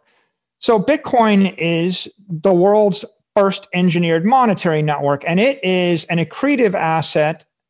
It, it's, it's like an asset growing more than 100% a year versus the dollar, you know, and, and that's one way financially it makes sense. But it's also a big tech network growing faster than 100%. So if I'm Square or PayPal, they're competing against Google and Apple right? So you could say, oh, they're big. Well, actually, they're competing on one hand against J.P. Morgan and and Citigroup and Wells Fargo against monster banks. But on the other hand, they're competing against monster big tech companies, Amazon, Apple, Google, Facebook. Okay, so they're really the upstart challengers, and they're in between these two worlds the old world of banking and the new world of big tech. So, what's your best idea there? Well, the best idea is plug your mobile payment app into Bitcoin because Bitcoin needs a high speed payment rail. Bitcoin needs uh, a stable currency solution to buy coffee, right? So Square and PayPal solve the problem of how do I buy coffee with Bitcoin? And they solve the problem and, and they give you a, a rapid payment rail um, to every Visa, you know, compliant merchant on the on the planet. But um, what they do, what they get for themselves is this is not really about Bitcoin. This is about Square.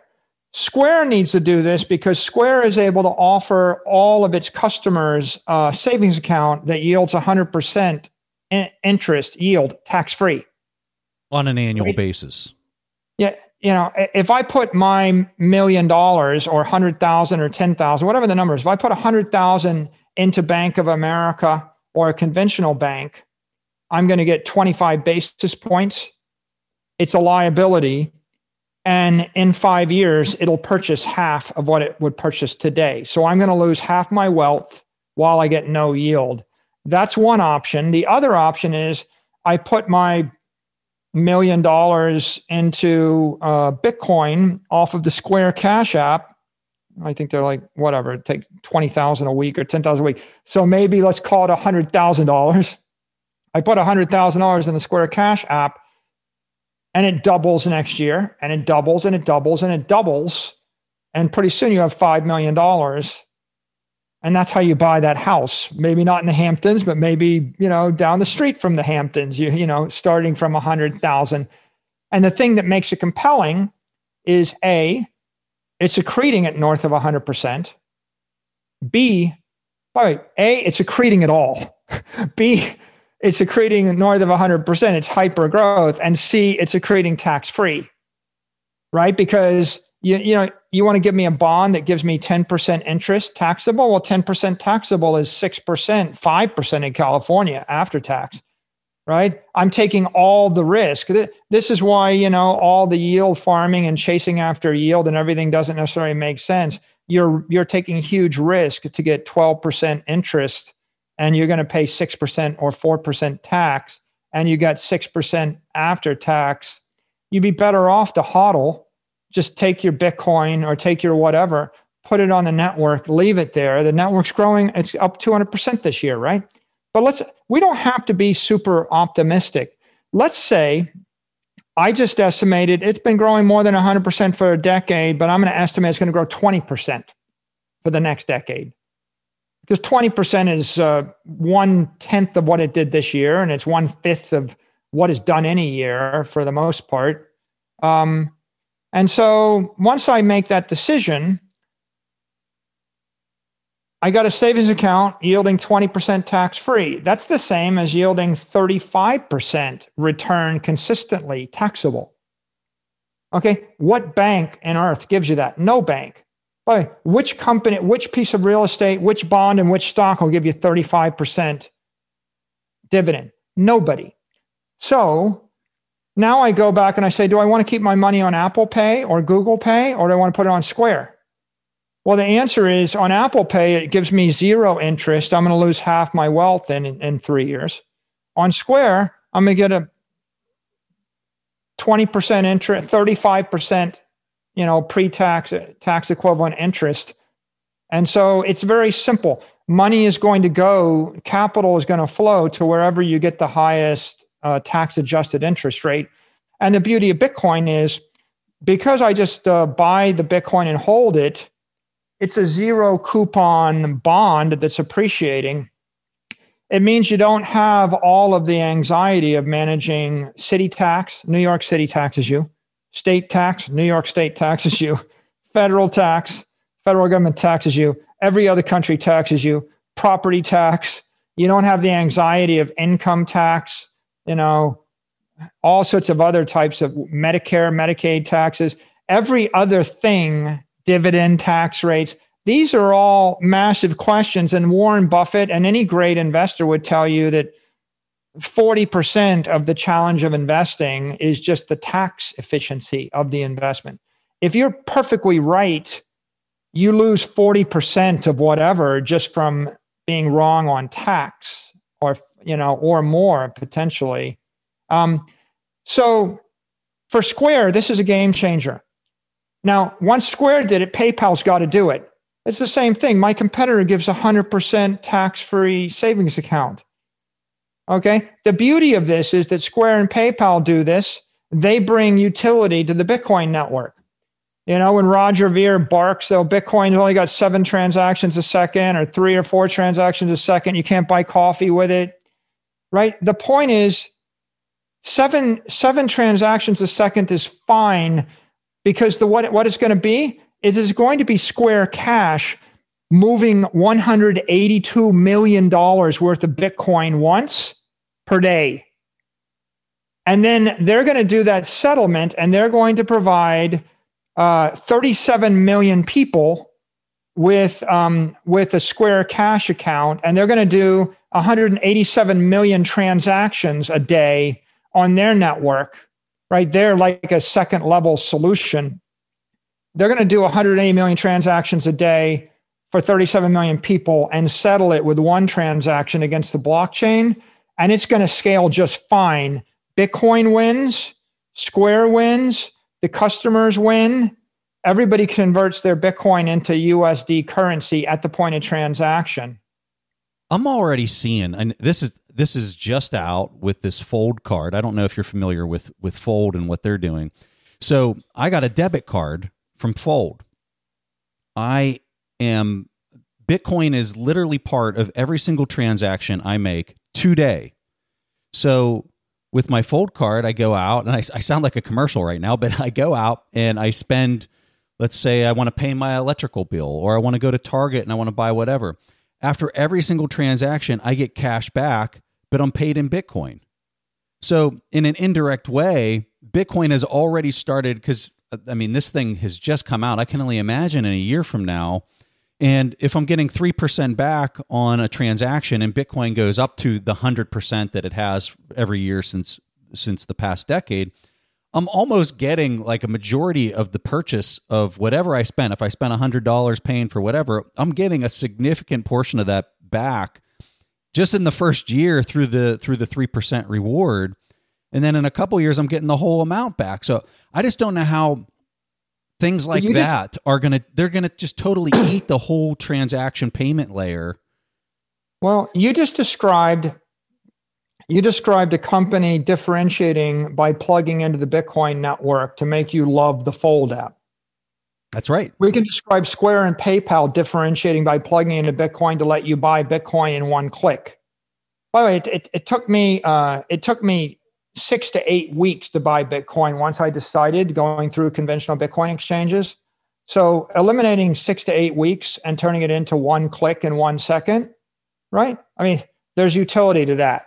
And, and this isn't even and what I'm that. what I'm talking about isn't even a click. It was it was just happening it's just happening automatically in the background and I'm not even having to do anything. I just, you know, every week or so I'll look into, into the app and see what my the treasury of Bitcoin that I've accumulated in rewards and it's like, wow, this just is and then as the price is going up, it's like holy crap, this thing just keeps on going up. My rewards just keep doubling. It's it's nuts.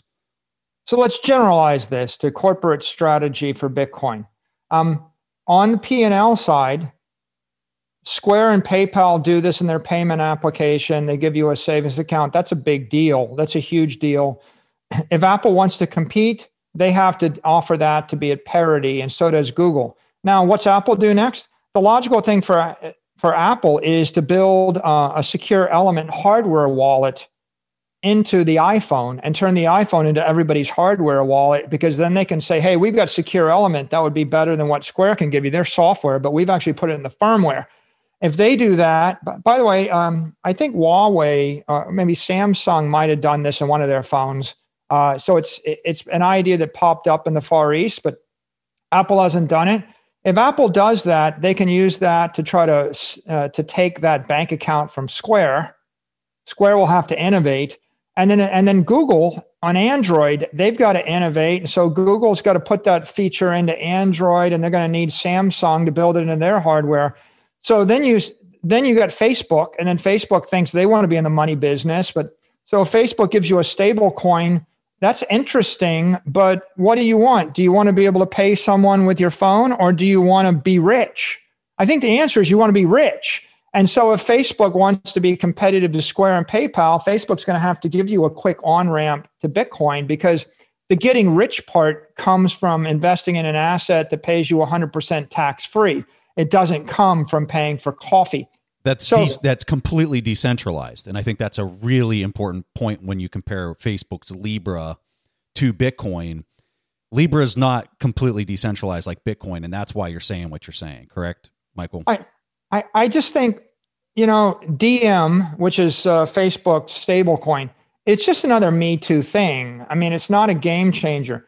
The game, cha- but let me just say it this way: the game changer, Preston, is making everybody rich.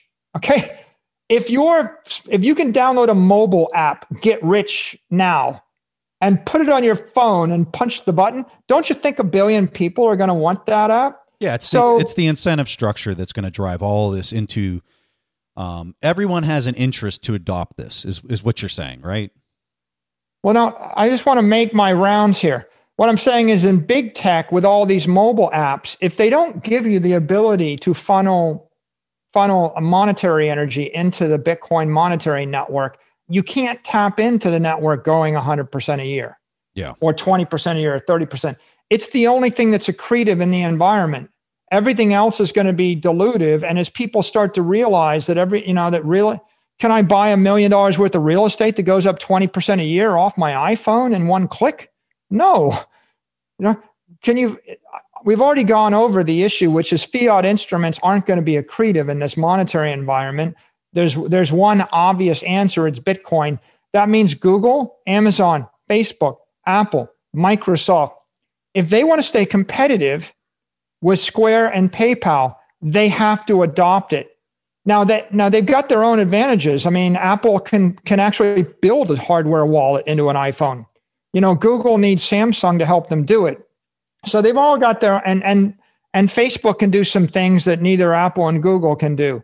And Amazon can, you know, Amazon can build uh, build Bitcoin support. So they've all got their different assets and their ways to compete, but they, they don't have a choice. If they want to stay competitive as the Bitcoin network grows, they're going to have to enter that space. And that's going to be a benefit to the Bitcoin network. And it's going to, it's going to, they're going to plug all the gaps in Bitcoin that, uh, that people criticize it for in terms of, you know, Facebook will give you a stable coin, right? Diem will be the stable coin and then uh, then Facebook or Apple will give you a payment network, and then they'll give you the political support, right? And all of these things that people worry about that might be uh, risk factors for Bitcoin, they'll be cured by the big tech companies that plug into Bitcoin. Let's talk about again. Let's talk about corporate strategies for Bitcoin. One strategy is build build it into your P and L. And you can see the big tech companies moving to do that. And Square and PayPal are catalyzing it. And I expect that that Apple, Amazon, Facebook, Microsoft, they all have to face, they all have to follow. Otherwise, they're not competitive. Well, there's another group of people. Like, um, let's look at what's going on with like uh, mutual funds. Well, Fidelity, Vanguard, PIMCO, all these guys, they need to offer Bitcoin funds if they don't, then all of the money flowing into Bitcoin flows through who? Grayscale. Grayscale is the big winner because they're unique in the market. They're offering people simple ways to get into Bitcoin. and they've grown from two two billion to 13 billion in assets. So they're super high growth because there's a vacuum in the market. So if you're in the mutual fund business, then you need to build Bitcoin into your into your product offering if you want to stay competitive. Then you go to the traditional banks. Uh, all the big banks need to build Bitcoin into their business, and that and what does that mean? Uh, trading, banking, lending, yield, custody. You're seeing that right now. Uh, for example, we just saw Standard Chartered's moving, DBS Bank, Banco Santander. There's a whole set of large banks that are that are starting to creep into the custody space, and they are going to come in at their rate, and then you'll see the much faster, more aggressive banks, the Kraken, you know, they just got a banking license, and and and Coin Coinbase and Kraken and maybe Fidelity Digital Assets, maybe they'll come their way, and Binance will do their thing so there's a lot of competition there. Um, if these organizations wish to stay competitive, they've got to plug into the monetary network with a mixture of product and service offerings. And some will do it fast and in an agile fashion. Some will drag their heels and come, they'll be followers, and some will resist and they'll be marginalized, right? That's that's where when when when someone takes a billion dollars of money out of your bank and they move it into the bank of Bitcoin, how many billions of dollars have to flow out of your bank before you realize that you lost the custody and the yield and the carry on that money? And so that's a wake up call. And it's starting to happen in 2021. That'll be much bigger. So all these corporations, they need a Bitcoin strategy on their P&L if they want to stay competitive. But now let's flip to the other side of corporations, the balance sheet. Even like MicroStrategy, we're not a bank, we're not a mobile app company, and so but and we sell enterprise software. It's not immediately obvious to me that people that buy business intelligence need Bitcoin built into my hyper intelligence or business intelligence software, right? It's a pretty obvious plug into Apple. It's pretty obvious for Google. It's pretty obvious for Facebook. It's not obvious for enterprise software. It's, it's, it's not super obvious for Tesla, for example. But what can you do? What should you do? Um, well, you have a treasury. I have 500 million in, in cash. So I can either hold it in a depreciating asset, USD, or I can flip it to BTC. So when I flip it to BTC, I plugged my treasury into the monetary network. It's equivalent, Preston, to having done a $500 million acquisition of a company, a big tech monopoly growing 100% a year. Yeah. So think about that. I had a $500 million revenue company selling software that's low growth, maybe growing 5% a year. If I do everything I can, work very hard, I can grow 1 to 15% a year or whatever. It's a low growth. But then there's a big tech network, which is growing faster than Apple, faster than Google, faster than Amazon, faster than Facebook, that's dominant. And you can sort of acquire that. And so we bought 500 million worth of that and we just hold on to that. And now that basically turbocharges our, our balance sheet and hence our balance sheet goes from us owning 500 million worth of cash and and uh, Bitcoin to owning a billion dollars worth of cash and Bitcoin. And as long as Bitcoin is accretive, and of course, as long as the Federal Reserve keeps printing money and the money supply expands and this dynamic ensues, then our balance sheet is growing faster than the hurdle rate. Right? Bitcoin is growing 100% a year and the hurdle rate is 15% a year, all of a sudden I went from having cash flows growing at 5% while the hurdle rate is growing 15% or is 15% to a company where my cash flows are growing 100%. And so here's the big idea. Any company, any any traditional company, any traditional individual that's working for uh, uh, working for a salary or generating cash flows in fiat currency that's growing slower than the hurdle rate can cure the problem by simply sweeping all their cash flows into Bitcoin. Because, you know, I take take my company.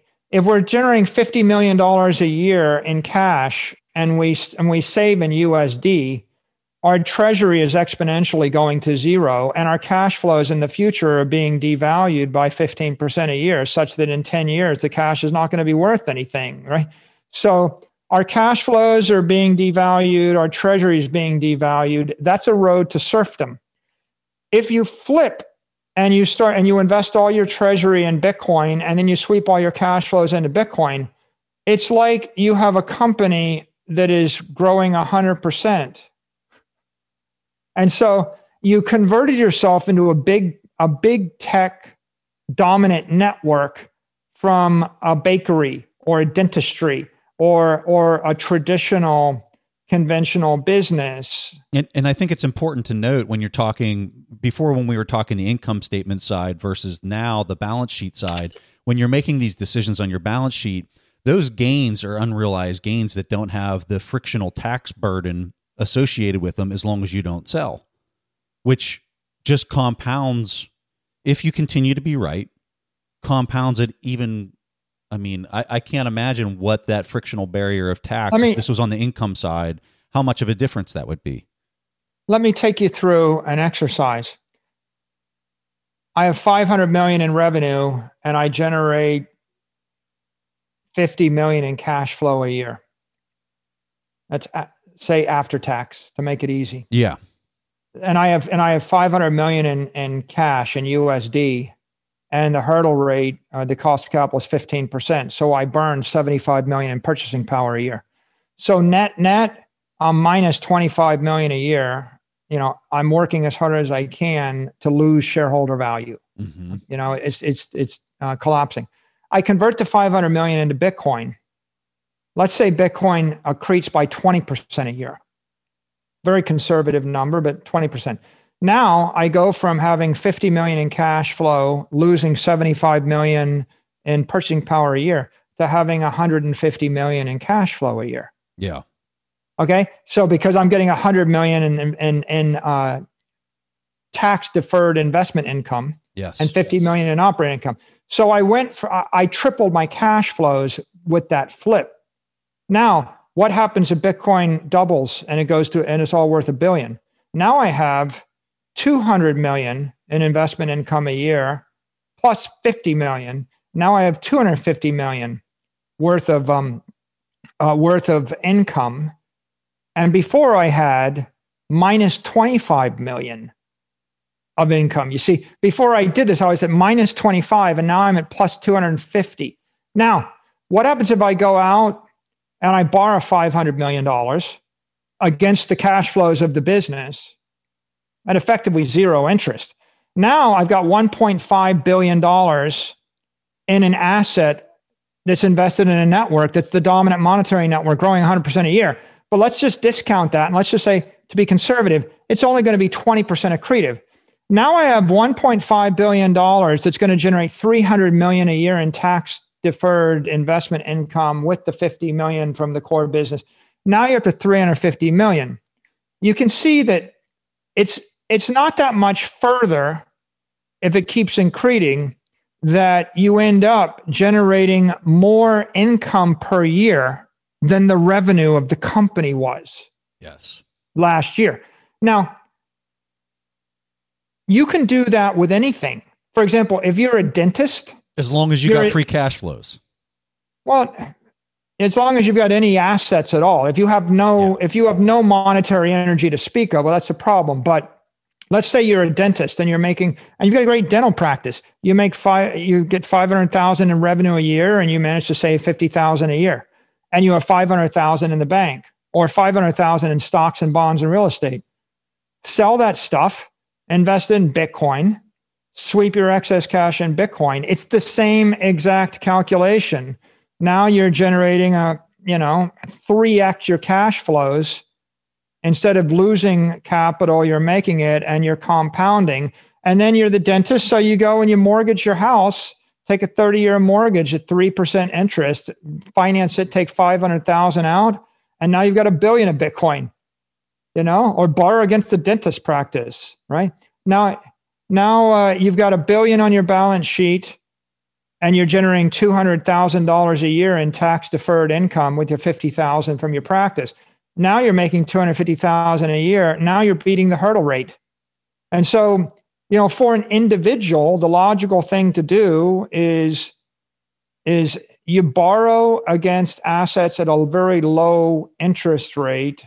You invest in an accretive asset that's going to have a high tax deferred yield and you sweep all of your fiat cash flows into the accretive asset because they're just going to you know depreciate if you don't. And so that that's the bitcoin standard. That's what i did that's what my company did and we're kind of showing you how to do it. But that's the same as as any individual could do if they simply use bitcoin as a savings account so a person who's hearing that because we have people that listen to the show that uh, look at Bitcoin, they look at the volatility, they haven't done the research that you've obviously done on research, uh, on Bitcoin, and they're saying this sounds really risky what you're describing. What what's your best advice for that person who's who's hearing this saying this guy is obviously smart. I know yeah. he's smart. I can hear he's smart, but I just don't I don't necessarily yeah, so trust Bitcoin. What, what do you let's say? Talk about person? the risk. So first of all, with regard to debt, there's intelligent debt and there's unintelligent debt. I, I would, I think it's pretty foolish to go and buy Bitcoin on an exchange with 10 or 20x leverage on margin loans where you could be liquidated on a big move down or up. Like, you, you don't do that, right? If you're going to make an investment, you want to match, uh, you want permanent capital or permanent debt that's not marked to market. So, for example, like, would I borrow money for 30 years at two and a half percent interest to buy a house? Yeah. Doesn't everybody? Like, is that the American dream? Is that risky? No. What, what, what makes it risky? Well, if the interest rate might spike up, if it's not a fixed interest rate, that might be a little bit risky. Um, if the house gets marked to market every day and some some banker shows up on Monday and says, I think your house is only worth half of what you paid for it. And now you owe us $400,000. I need to check before I leave. And you don't have $400,000. You're, you're ruined and bankrupt. That's risky. So if you borrow money against an asset which is not being marked to market at a fixed or well understood affordable interest rate, and it's not going to come due for a period of time, then it's a lot less risky. So um, if you borrow money overnight in the repo market, like Shearson Lehman did, you know, and, and then you buy risky stuff, then you might get ruined on a Monday morning when the market moves against you. So, um, like, I'll tell you how we thought about it, you know, at my firm. It's like we're borrowing money for five years in a convert. It's an unsecured loan. There are no covenants against it. Uh, it can't be it can't be called for five years. So we've got the use of the money for five years. It's not marked to any market. Like it's not marked to our stock. It's not marked to the price of Bitcoin. There aren't any covenants that we have to test against. There's no cash flow covenants to trip over. There's, you know, there's none of these um, uh, these complications. So it's basically a large pool of money. The interest rate's fixed at 75 basis points, so the interest rate is de minimis. And we're, we're buying an asset with it that we believe is accretive. Now, is Bitcoin volatile? It's vol- volatile day to day, but you can't find a period of five years over the history of Bitcoin where it wasn't worth more at the end of the five years, right? There is no there is no period where you could have bought Bitcoin and it was worth less money five years later, right? I mean, at this point, some people that bought at the very top in 2017, they had to wait three years. That's that's the you know there's a one percent probability that you might wait three years, but that's in that's in the past. So the volatility of Bitcoin day to day, week to week, month to month doesn't really have much impact. The only real question is, do you think it's going to go up? Will it be worth more than I bought it in five years? And if and if it's worth more in five years than it is right now, the uh, you know the leverage is a winner, and if it's worth, you know, the truth of the matter is, from our point of view, corporately, even if Bitcoin was worth less in five years than it is right now, it's probably still a winner as long as it doesn't go to zero. Because if Bitcoin traded down 10% and it was very volatile all in the meantime, the, the volatility would be a benefit to my shareholders. I mean, the guys that bought the convertible debt, they're trading the volatility.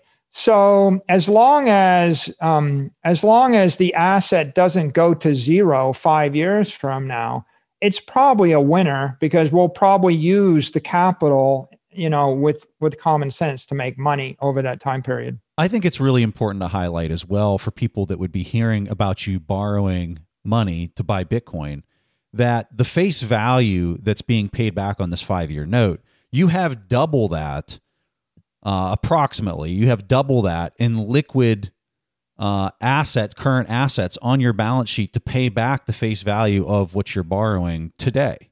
So that's that's a really important point when you talk about the health of your company and what you're doing and the position that you had set yourself up in prior to this decision to be able to do something like this.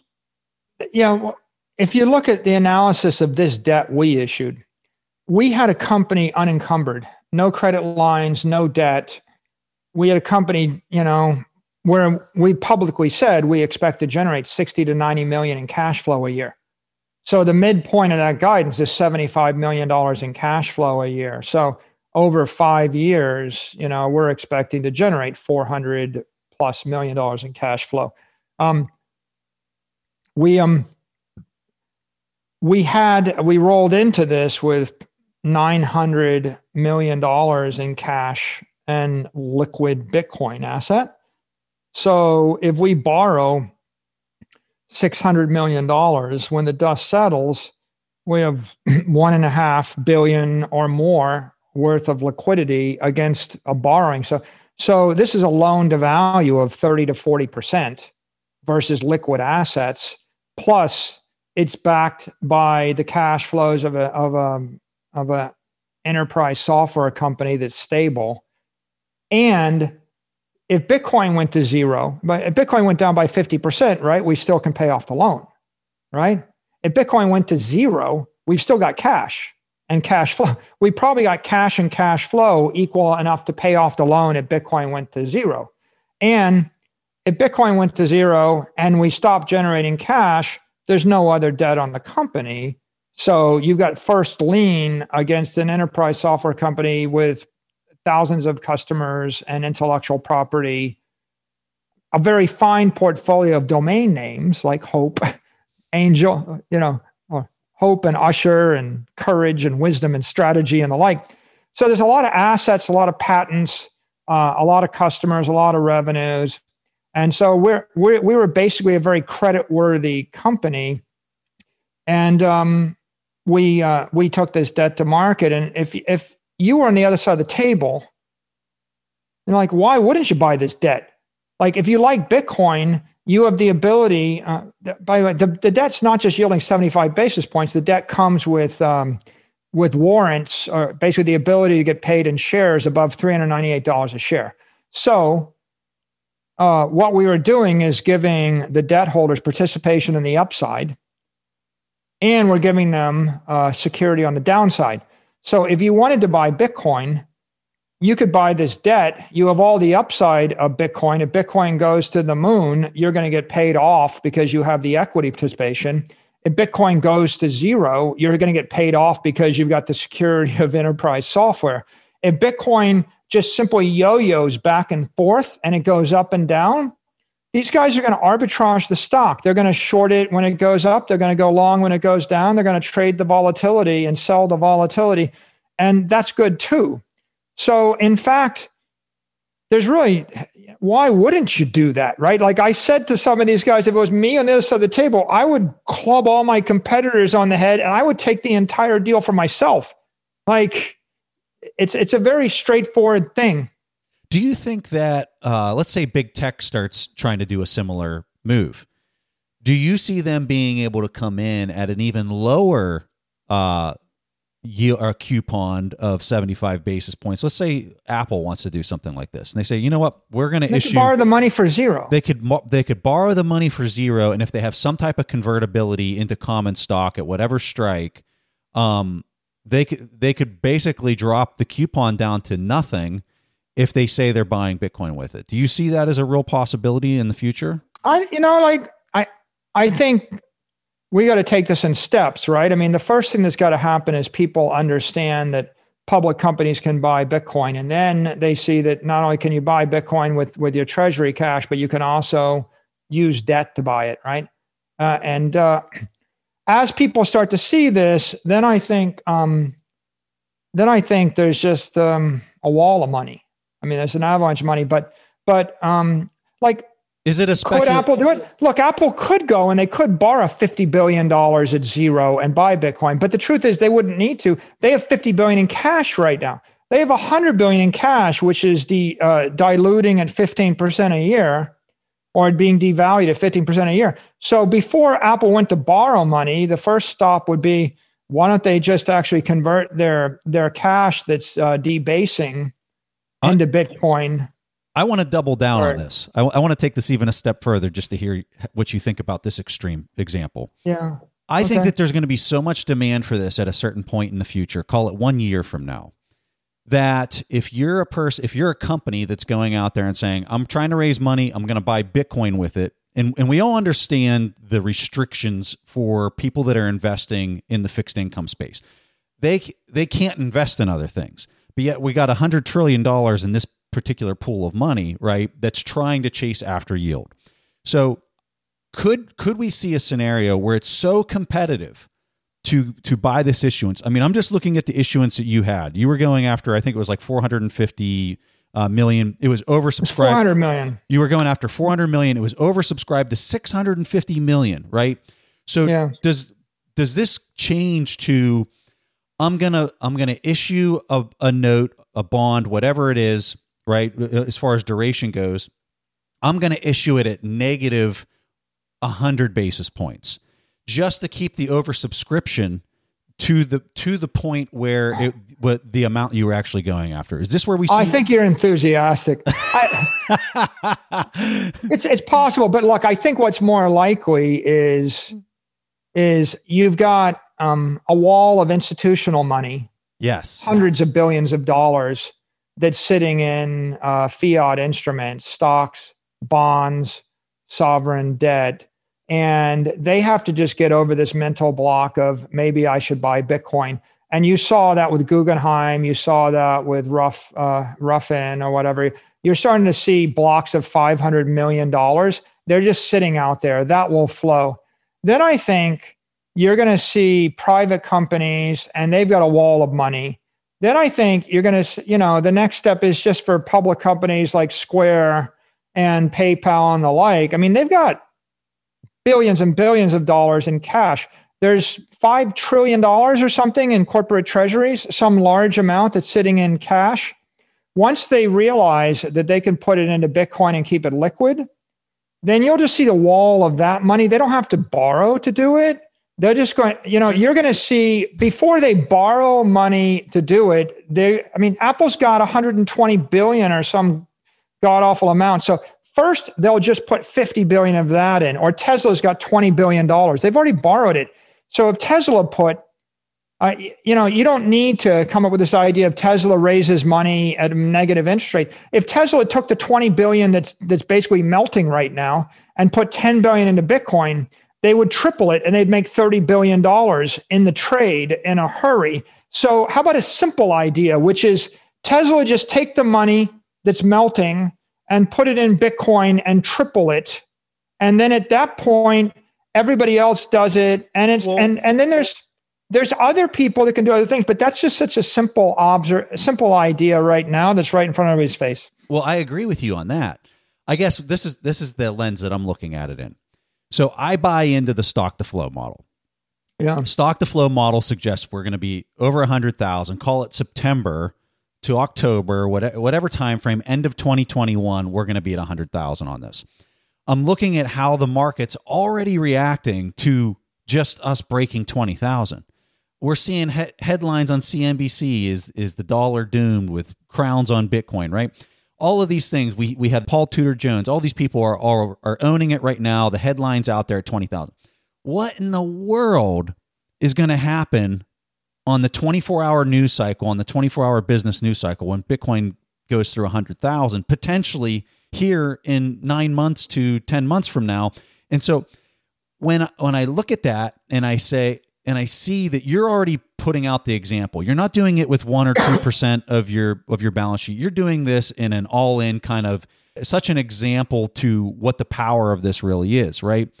And so when I look at all the money that's pent up in fixed income, yielding nothing, and it's to the tune of a $100 trillion, and it's almost like the barriers to get that money out of there is so high and so difficult for them to get the money out of that pool.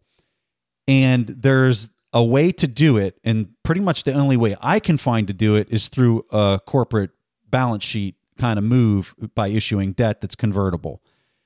I just don't know how you're going to be able to keep the lid on that type or the genie in the bottle on that trade come a year from now if Bitcoin's going through 100,000. Well, let's let's think about the ways that this money is going to move though uh, uh, and all the, the let's talk about the layer cake of money. Okay so there's uh there's individuals family offices uh, you know and uh, tech entrepreneurs and privately they can go buy bitcoin and they're, they're the early movers. Then there's the hedge funds um you know like the guggenheims of the world um, and after they get their head around it, you know, Paul Tudor Jones, Stanley Druckenmiller, Ben Bill Miller, they can put it in their charter and they'll buy some, and I talk about one percent, two percent, three percent, and they'll start to move. But you know, there's something that keeps them from buying ten percent or twenty percent. The first year they'll dip their toe in at one or two percent. Next year, they could amp that up by a factor of two or four. So in 2021, the simplest way we grow is at some point, Bill Miller and Paul Tudor Jones and Stanley Druckenmiller say, you know, this worked really well, but why did I buy three times as much gold as I bought Bitcoin? Because Bitcoin performed 200% up and gold was like up 10% or 15 or something. So when you when you transition from that idea that uh, Bitcoin is a great idea to the idea that it was really stupid of me to invest in something which underperformed, you would see two, three, four, five X that money coming from those investors. Now, there's another pool of money. The next pool of money is, is people that can buy publicly traded stocks. and, and, you know, the money's locked up in retirement funds like 401ks. Uh, there's a lot of uh, investment funds that can buy public stocks and they can buy a GBTC, they could buy MSTR, but they can't buy Bitcoin. They, they just can't. Okay lots and lots of that money. Ask, you know, what can what are, what are they looking for? Companies with Bitcoin exposure, PayPal, Square, Grayscale, MicroStrategy. Uh, you know, there's a dynamic there, and the dynamic is well, big companies that have a Bitcoin strategy, either on their balance sheet or on their P and L or both. Like MicroStrategy is strong on the balance sheet, Square is strong on the P and L. You know, there'll be other companies that'll come coinbase will come public right? They'll be strong on the p&l maybe you know interesting question is will coinbase actually put bitcoin on their balance sheet? Big question. Coinbase can do an ipo raise billions of dollars and buy bitcoin with it. Will they? This is my plug brian yeah. armstrong. I hope you do. You're nuts um, if you um, don't. but you know uh, you're going to see more and more of that happen. That's another part of the layer cake then you have companies that can do debt, uh, companies that can invest in debt. There are a lot, there are 200 convertible funds and they invest in debt. That's all they can buy. They can't buy the equity, quote unquote, too risky. By the way, people that buy equity, if they asked about Bitcoin, they say, oh, I can't buy Bitcoin, quote unquote, too risky. Okay.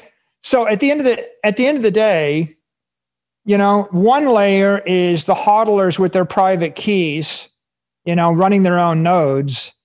And there's a lot of people say, oh, that's too risky. and there's another group of people buying Bitcoin on Square Cash and on PayPal or buying it through Coinbase, less risky. And there's another layer buying Bitcoin through institutional funds like Grayscale or the like, less less risky, but still too risky for the equity people. Then there's another layer of people that'll buy the tickers like Square and PayPal or MSTR or GBTC. Then there's another layer of people that'll buy the debt, the convert debt.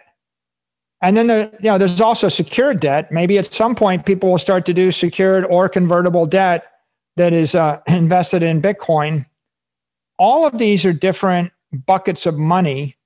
You've got um, you know, you've got insurance companies like Mass Mutual, and they've got the 230 billion in their general fund. You know, if they decide they can start to buy an investment grade asset and, and anoint Bitcoin as that investment grade asset, then there's no reason that number can't go up by a factor of 100 or 1,000, right? Um, so so what we have is, I guess, about seven layers of money, and and I I've met guys like you know I'll meet a I'll meet a person that runs a hedge fund that invests in uh, publicly traded companies.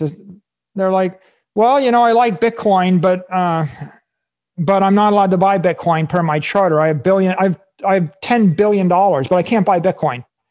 Like to change that requires I change the minds of a committee of 24 people. It's a 24 month process. We got to go back to all of our limited partners and we got to redo our charter. And that's going, you know, and then that's a three year process.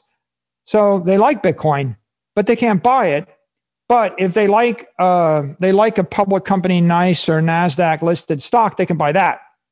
And so it's not really a matter of right or wrong or orthodoxy. You just got to give them the on ramp for the money to flow. And then I, you know, I literally met, I met people on my uh, convertible bond roadshow, not a roadshow, but when I had my meetings, person goes, yeah, I've owned Bitcoin since 2013. I love the idea. Yeah, we're in 20 million bucks. Okay. 60 seconds, five, five minutes. Uh, I'm going to give you $20 million. Yeah. You know, um, if, I, why don't you buy Bitcoin? Oh, that'll take me three years. Like we can't do that. Yeah. Three, I mean, you have to move a mountain to buy Bitcoin, but they can buy they can buy the debt in uh, 30 seconds. That, in fact, that's what I'm telling you. I'm telling you the, the rates are going to go negative. You got in a year from now, the rates are going to go negative because the oversubscription is just going to. There's going to be so much demand for it. It's going to be nuts. It's we're just doing the work of providing people the on ramps. Yeah. You know when a when Fidelity provides a Bitcoin uh, a Bitcoin fund for consumers that you can you know you can put your 401k into then billions can flow. When they provide an institutional fund, then billions can flow. When companies come public and they offer you a stock ticker, then billions can flow. When you issue debt, then billions can flow. They're all just different ways to carve a channel from the asset ocean to the Bitcoin pond. And, we're just carving that channel and we're making it easy for people. And it'll take some time but as people get more comfortable with Bitcoin as an investment grade treasury reserve asset, and that's the key thing, then there's $100 trillion worth of problem here. I mean, $100 trillion of assets that needs to find a safe haven home. And, you know, people have been using sovereign debt as a safe haven. So history has taught us when a currency fails, it, it fails in a spectacular way and in a way where speed is of the total essence if this 100,000 mark that we were talking about earlier happens in 2021, I just don't know how um I just don't know how you're going to be able to keep the lid on it. I don't know how speed isn't going to just fear is going okay. to just take over the market. Look, and, I'm and you seem to I'm an optimist. Yeah. I'm an yeah. optimist there. So I look, if if if you're living in the Weimar Republic and you're you're there is no alternative, you've got Weimar marks then you're going to have a complete collapse. But in fact, if you're living in a modern society where people have options, what's more likely to happen is as Bitcoin price goes up, money flows into it, uh, price discovery returns to these other markets. There's a check and balance on on behavior, and then people start to react to it, and they start to act more rationally. So I would like to think that um, in a in a marketplace where there are rational alternatives, the bit the Bitcoin is a stabilizing influence, and people go, oh, like for example, when a bank sees a billion dollars go out the door, they say, I guess I better treat my customer better. What, why is it they're leaving me? Oh, I'm not offering Bitcoin. So I'll offer that. And then when a hundred billion flows out the door, people notice. And when a trillion flows out the door, someone says, why is a trillion moving? Oh, well, because the currency is collapsing. Maybe we ought to do something about that. Maybe we should stop printing money. So, you know, I'm going to continue to print a trillion dollars a year and buy bonds because there is no inflation. Well, if the money starts to starts to move and people start to see that that's a d- dynamic, maybe I'll slow down on the money printing.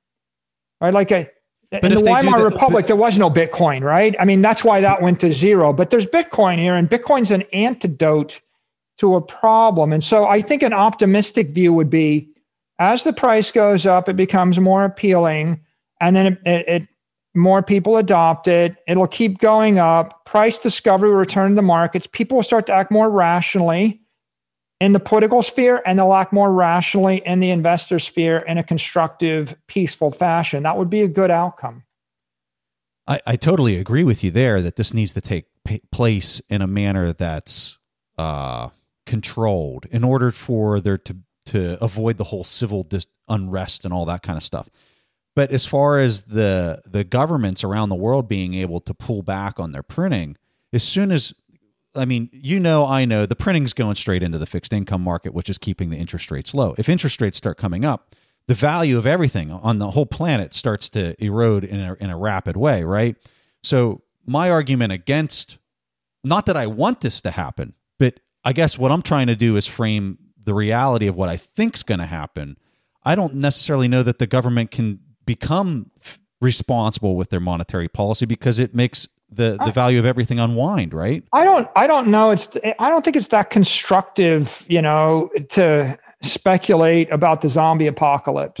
I so like that. To, i like look, that. i think i think we should just focus upon what's constructive right now. And what's yeah. constructive right now is bitcoin as a monetary network. Apple computer can make a hundred billion dollars if they plug into it. Tesla can make $20 billion if they plug into it. The individual dentist, doctor, baker, lawyer that's struggling uh, to, to protect their economic well being and create prosperity in the future can benefit by plugging into it. As more and more companies and individuals plug into Bitcoin, their lives will improve, their lot will improve, and they'll be able to escape the path to ruin which comes from attempting to grow faster than the rate of monetary expansion. And I think what what we should be doing is we should be giving people, you know, a clear, peaceful, constructive way for them to save their companies and to save their their businesses and to and to protect their families and protect their well-being. And um, and the Bitcoin monetary network is that constructive, yes. you know, exciting thing right? I mean, I, I, I don't think we're going to get to the point where governments collapse and taxation ceases and we all have to go get a, a rifle and ammunition and antibiotics and operate on ourselves. You know, I, I don't, I'm not really planning for that. Uh, I don't think it's that relevant. Uh, I think what's relevant right now is the Bitcoin is big enough for like billion dollar funds to take a position in it, for you to take a billion dollar position when it goes to 50,000, you can do it with 2 or 3 billion. When it goes to 100,000, you can do it with 10 billion. Right? Uh, companies like Apple and Google, when they start to see I can move 10 billion in and out of it in a day or 2 days or 3 days, then they're going to get a, they're going to get interested. And as it marches up, it's going to be a solution to bigger and bigger companies. Then it will be a replacement for sovereign debt. It's not a replacement for safe haven sovereign debt now because you can't buy $2 billion of it in a minute. For, for example, I've done a trade, I've done trades on the 30 year debt, and I've done, I've done $150 million trade on 30 year debt where I shorted it. Like I did it in March. I shorted it when, when the swap rate was 72 basis points. Okay. Someone's going to loan me money for 30 years for 72 basis points. So I thought, okay, I'll take that trade. It was a $150 million trade and it took 15 seconds, Preston, and it didn't move the market one basis point. Yeah. I mean, it was 72, maybe 71, But that was, you know, and that was my margin for what I wanted to move. So if you could buy $150 million worth of something and not move the market one basis point, that's liquid. So the sovereign debt market has that liquidity. Bitcoin, as it gets bigger, right? The number you want to keep your your your eye on is what's the daily liquidity? Like, you know, can you can you buy and sell 4 billion a day, 8 billion a day, 1 billion a day, 20 billion a day? As the daily liquidity gets larger, its safe haven investment grade uh, asset status gets better. Mm. When you're a big insurance company, you're going to want to be able to buy a billion of it or liquidate a billion of it quickly without moving the market easily. And so, where I think what's going to happen is it's going to grow at some rate and you know, it you either need to solve the problem of on ramps for consumers, which is what Square and PayPal will do, and what Apple and Facebook and Google can do. When that happens, a billion people can buy it with a mouse click or with a finger click. That, by the way, that's Mark Cuban's like criticism. Like, show me it's easy to use, right? Well, the answer is, have you not checked out Square, Mark? I mean, like Square and PayPal and Apple, and they're going to make it easy to use. They're making it easy to use. So so that's one thing that has to happen. And on the other side, what has to happen is just these hedge funds and these institutional investors, they need to take a billion dollar position. And I can count like three or four of them that are about there now. And once you get to the point where you've got 20, 30, 40 funds that have taken a half billion or a billion dollar position, Bitcoin starts to trade in an area where there's five to $10 billion of liquidity a day, and the volatility goes away when I can go and I can sell a billion dollars of it in an hour and not move the market, then that's the point at which the Facebooks, the Googles, the Amazons, the Apples of the world will say, I guess we can do the treasury operations with this. They probably won't be the first, but it, unless they unless they really Tesla might be because they take risk, maybe. But more likely it'll be mid-sized companies that have 500 million, 250 million, 800 million lying around and they'll start to move into this because this is accretive to them. And we'll get this positive feedback loop you know like companies will do it their stocks will go up other people will say maybe it's not so scary they'll do it the hedge fund guys will do it they'll make money and then they'll then they'll real they'll go from fear to greed first they thought i'll do a 2% and i made a bunch of money i'm afraid it'll work out badly then they'll go like crap, I lost money on 98% of my portfolio because I invested in garbage. And maybe instead of 2% good, 98% garbage, I ought to actually move to 10% good and 90% garbage, right? and I mean, at, at, by the way, 10% good, 98% garbage would be five times as much money coming from institutions as are coming now, yeah. right? Yeah. So, so all that starts to happen.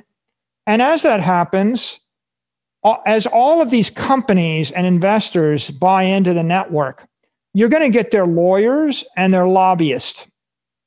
And their lawyers and their lobbyists are going to defend the network. And they're, I mean, you've got PayPal is going to protect the network, Square is going to protect the network, right? You know, you're going to have anybody that ever invested. If you have a billion dollars of Bitcoin, you think you're not going to pick up the phone and call your congressman or senator and say, don't F with this? Yeah. So that, you know, that happens. And then the political dialogue is going to evolve. And right now there's one view of the world, but the but but Bitcoin is going to, in a constructive way, infect everybody's minds, and hopefully it'll get them thinking about a different view of the world, and and uh, and that'll be a good thing. So I'm optimistic that um, that as this spreads, this can be a force of good, and um, and there's no reason why it won't grow faster, but it'll be progressive. People have to get over the technical challenges, the charter challenges. You know, like one one narrative we hear a lot is guy runs a billion dollar fund or a multi-billion dollar fund okay he likes the idea first he's going to buy some on his own account to get his feet wet to, to get used to it how does this work okay now i'm comfortable now i'm going to bring my fund into it like me, Michael Saylor, what did I do? I buy it personally. I understand how it works. I get comfortable. Then I go back and I talk to my board and I talk to my officers, and then we could do, do all of the due diligence and and and we work through the accounting and the regulatory issues and the corporate governance issues and the research to figure out how operationally security how we do it right? That's a 12 week 24 week delay. And so a lot of these things there's a 3 month 6 month 9 month 12 month delay. There are there are funds that have you know hundreds of billions and trillions of dollars they've got on their agenda like somewhere in February, they're going to have a meeting to discuss Bitcoin, you know? And so when they have that meeting to discuss Bitcoin, then three months after that, six months after that, they might start to move. And that's not a bad thing. It's a good thing, right? Because everyone listening to your podcast has a chance to continue buying this stuff, right? You, you're going to get in ahead of a wall, successive walls of money that are going to come wave after wave. And uh, you know when when it gets to the point where it's 10 trillion dollars it starts to work for small you know for small nation states. And when it gets to 50 trillion dollars or 100 trillion dollars it starts to work for countries and and countries institutions endowments corporations. Everybody has the same problem at a different level but uh, some of them don't recognize this is the solution yet. It's it's human nature. You have to make it easy for them and you have to give them a role model. So when when I have a role model, when, when another company like me did it, like Mass Mutual did it, Mass Mutual did a little bit. The next hundred insurance companies will say maybe we should look at it. Then Mass Mutual scales up by a by a factor of ten. Other companies come in. Each of these is a little. It's a little brick in in the road to something better.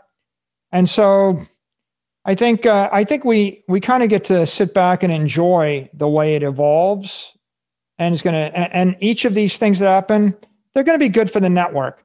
Like every single time a new constituency plugs in the Bitcoin network, they're going to plug a functionality gap in the network. When you know when a Fidelity comes aboard, there's a there's a pool of money that couldn't invest in Bitcoin except through Fidelity. You know, Coinbase is another pool of money. When Coinbase comes public, there's another pool of money that couldn't get into it except through Coinbase's public offering. Each of these things is, is another, another extension of the network. The Bitcoin blockchain is the core base settlement layer. And there's going to be hundreds and hundreds of call them member banks.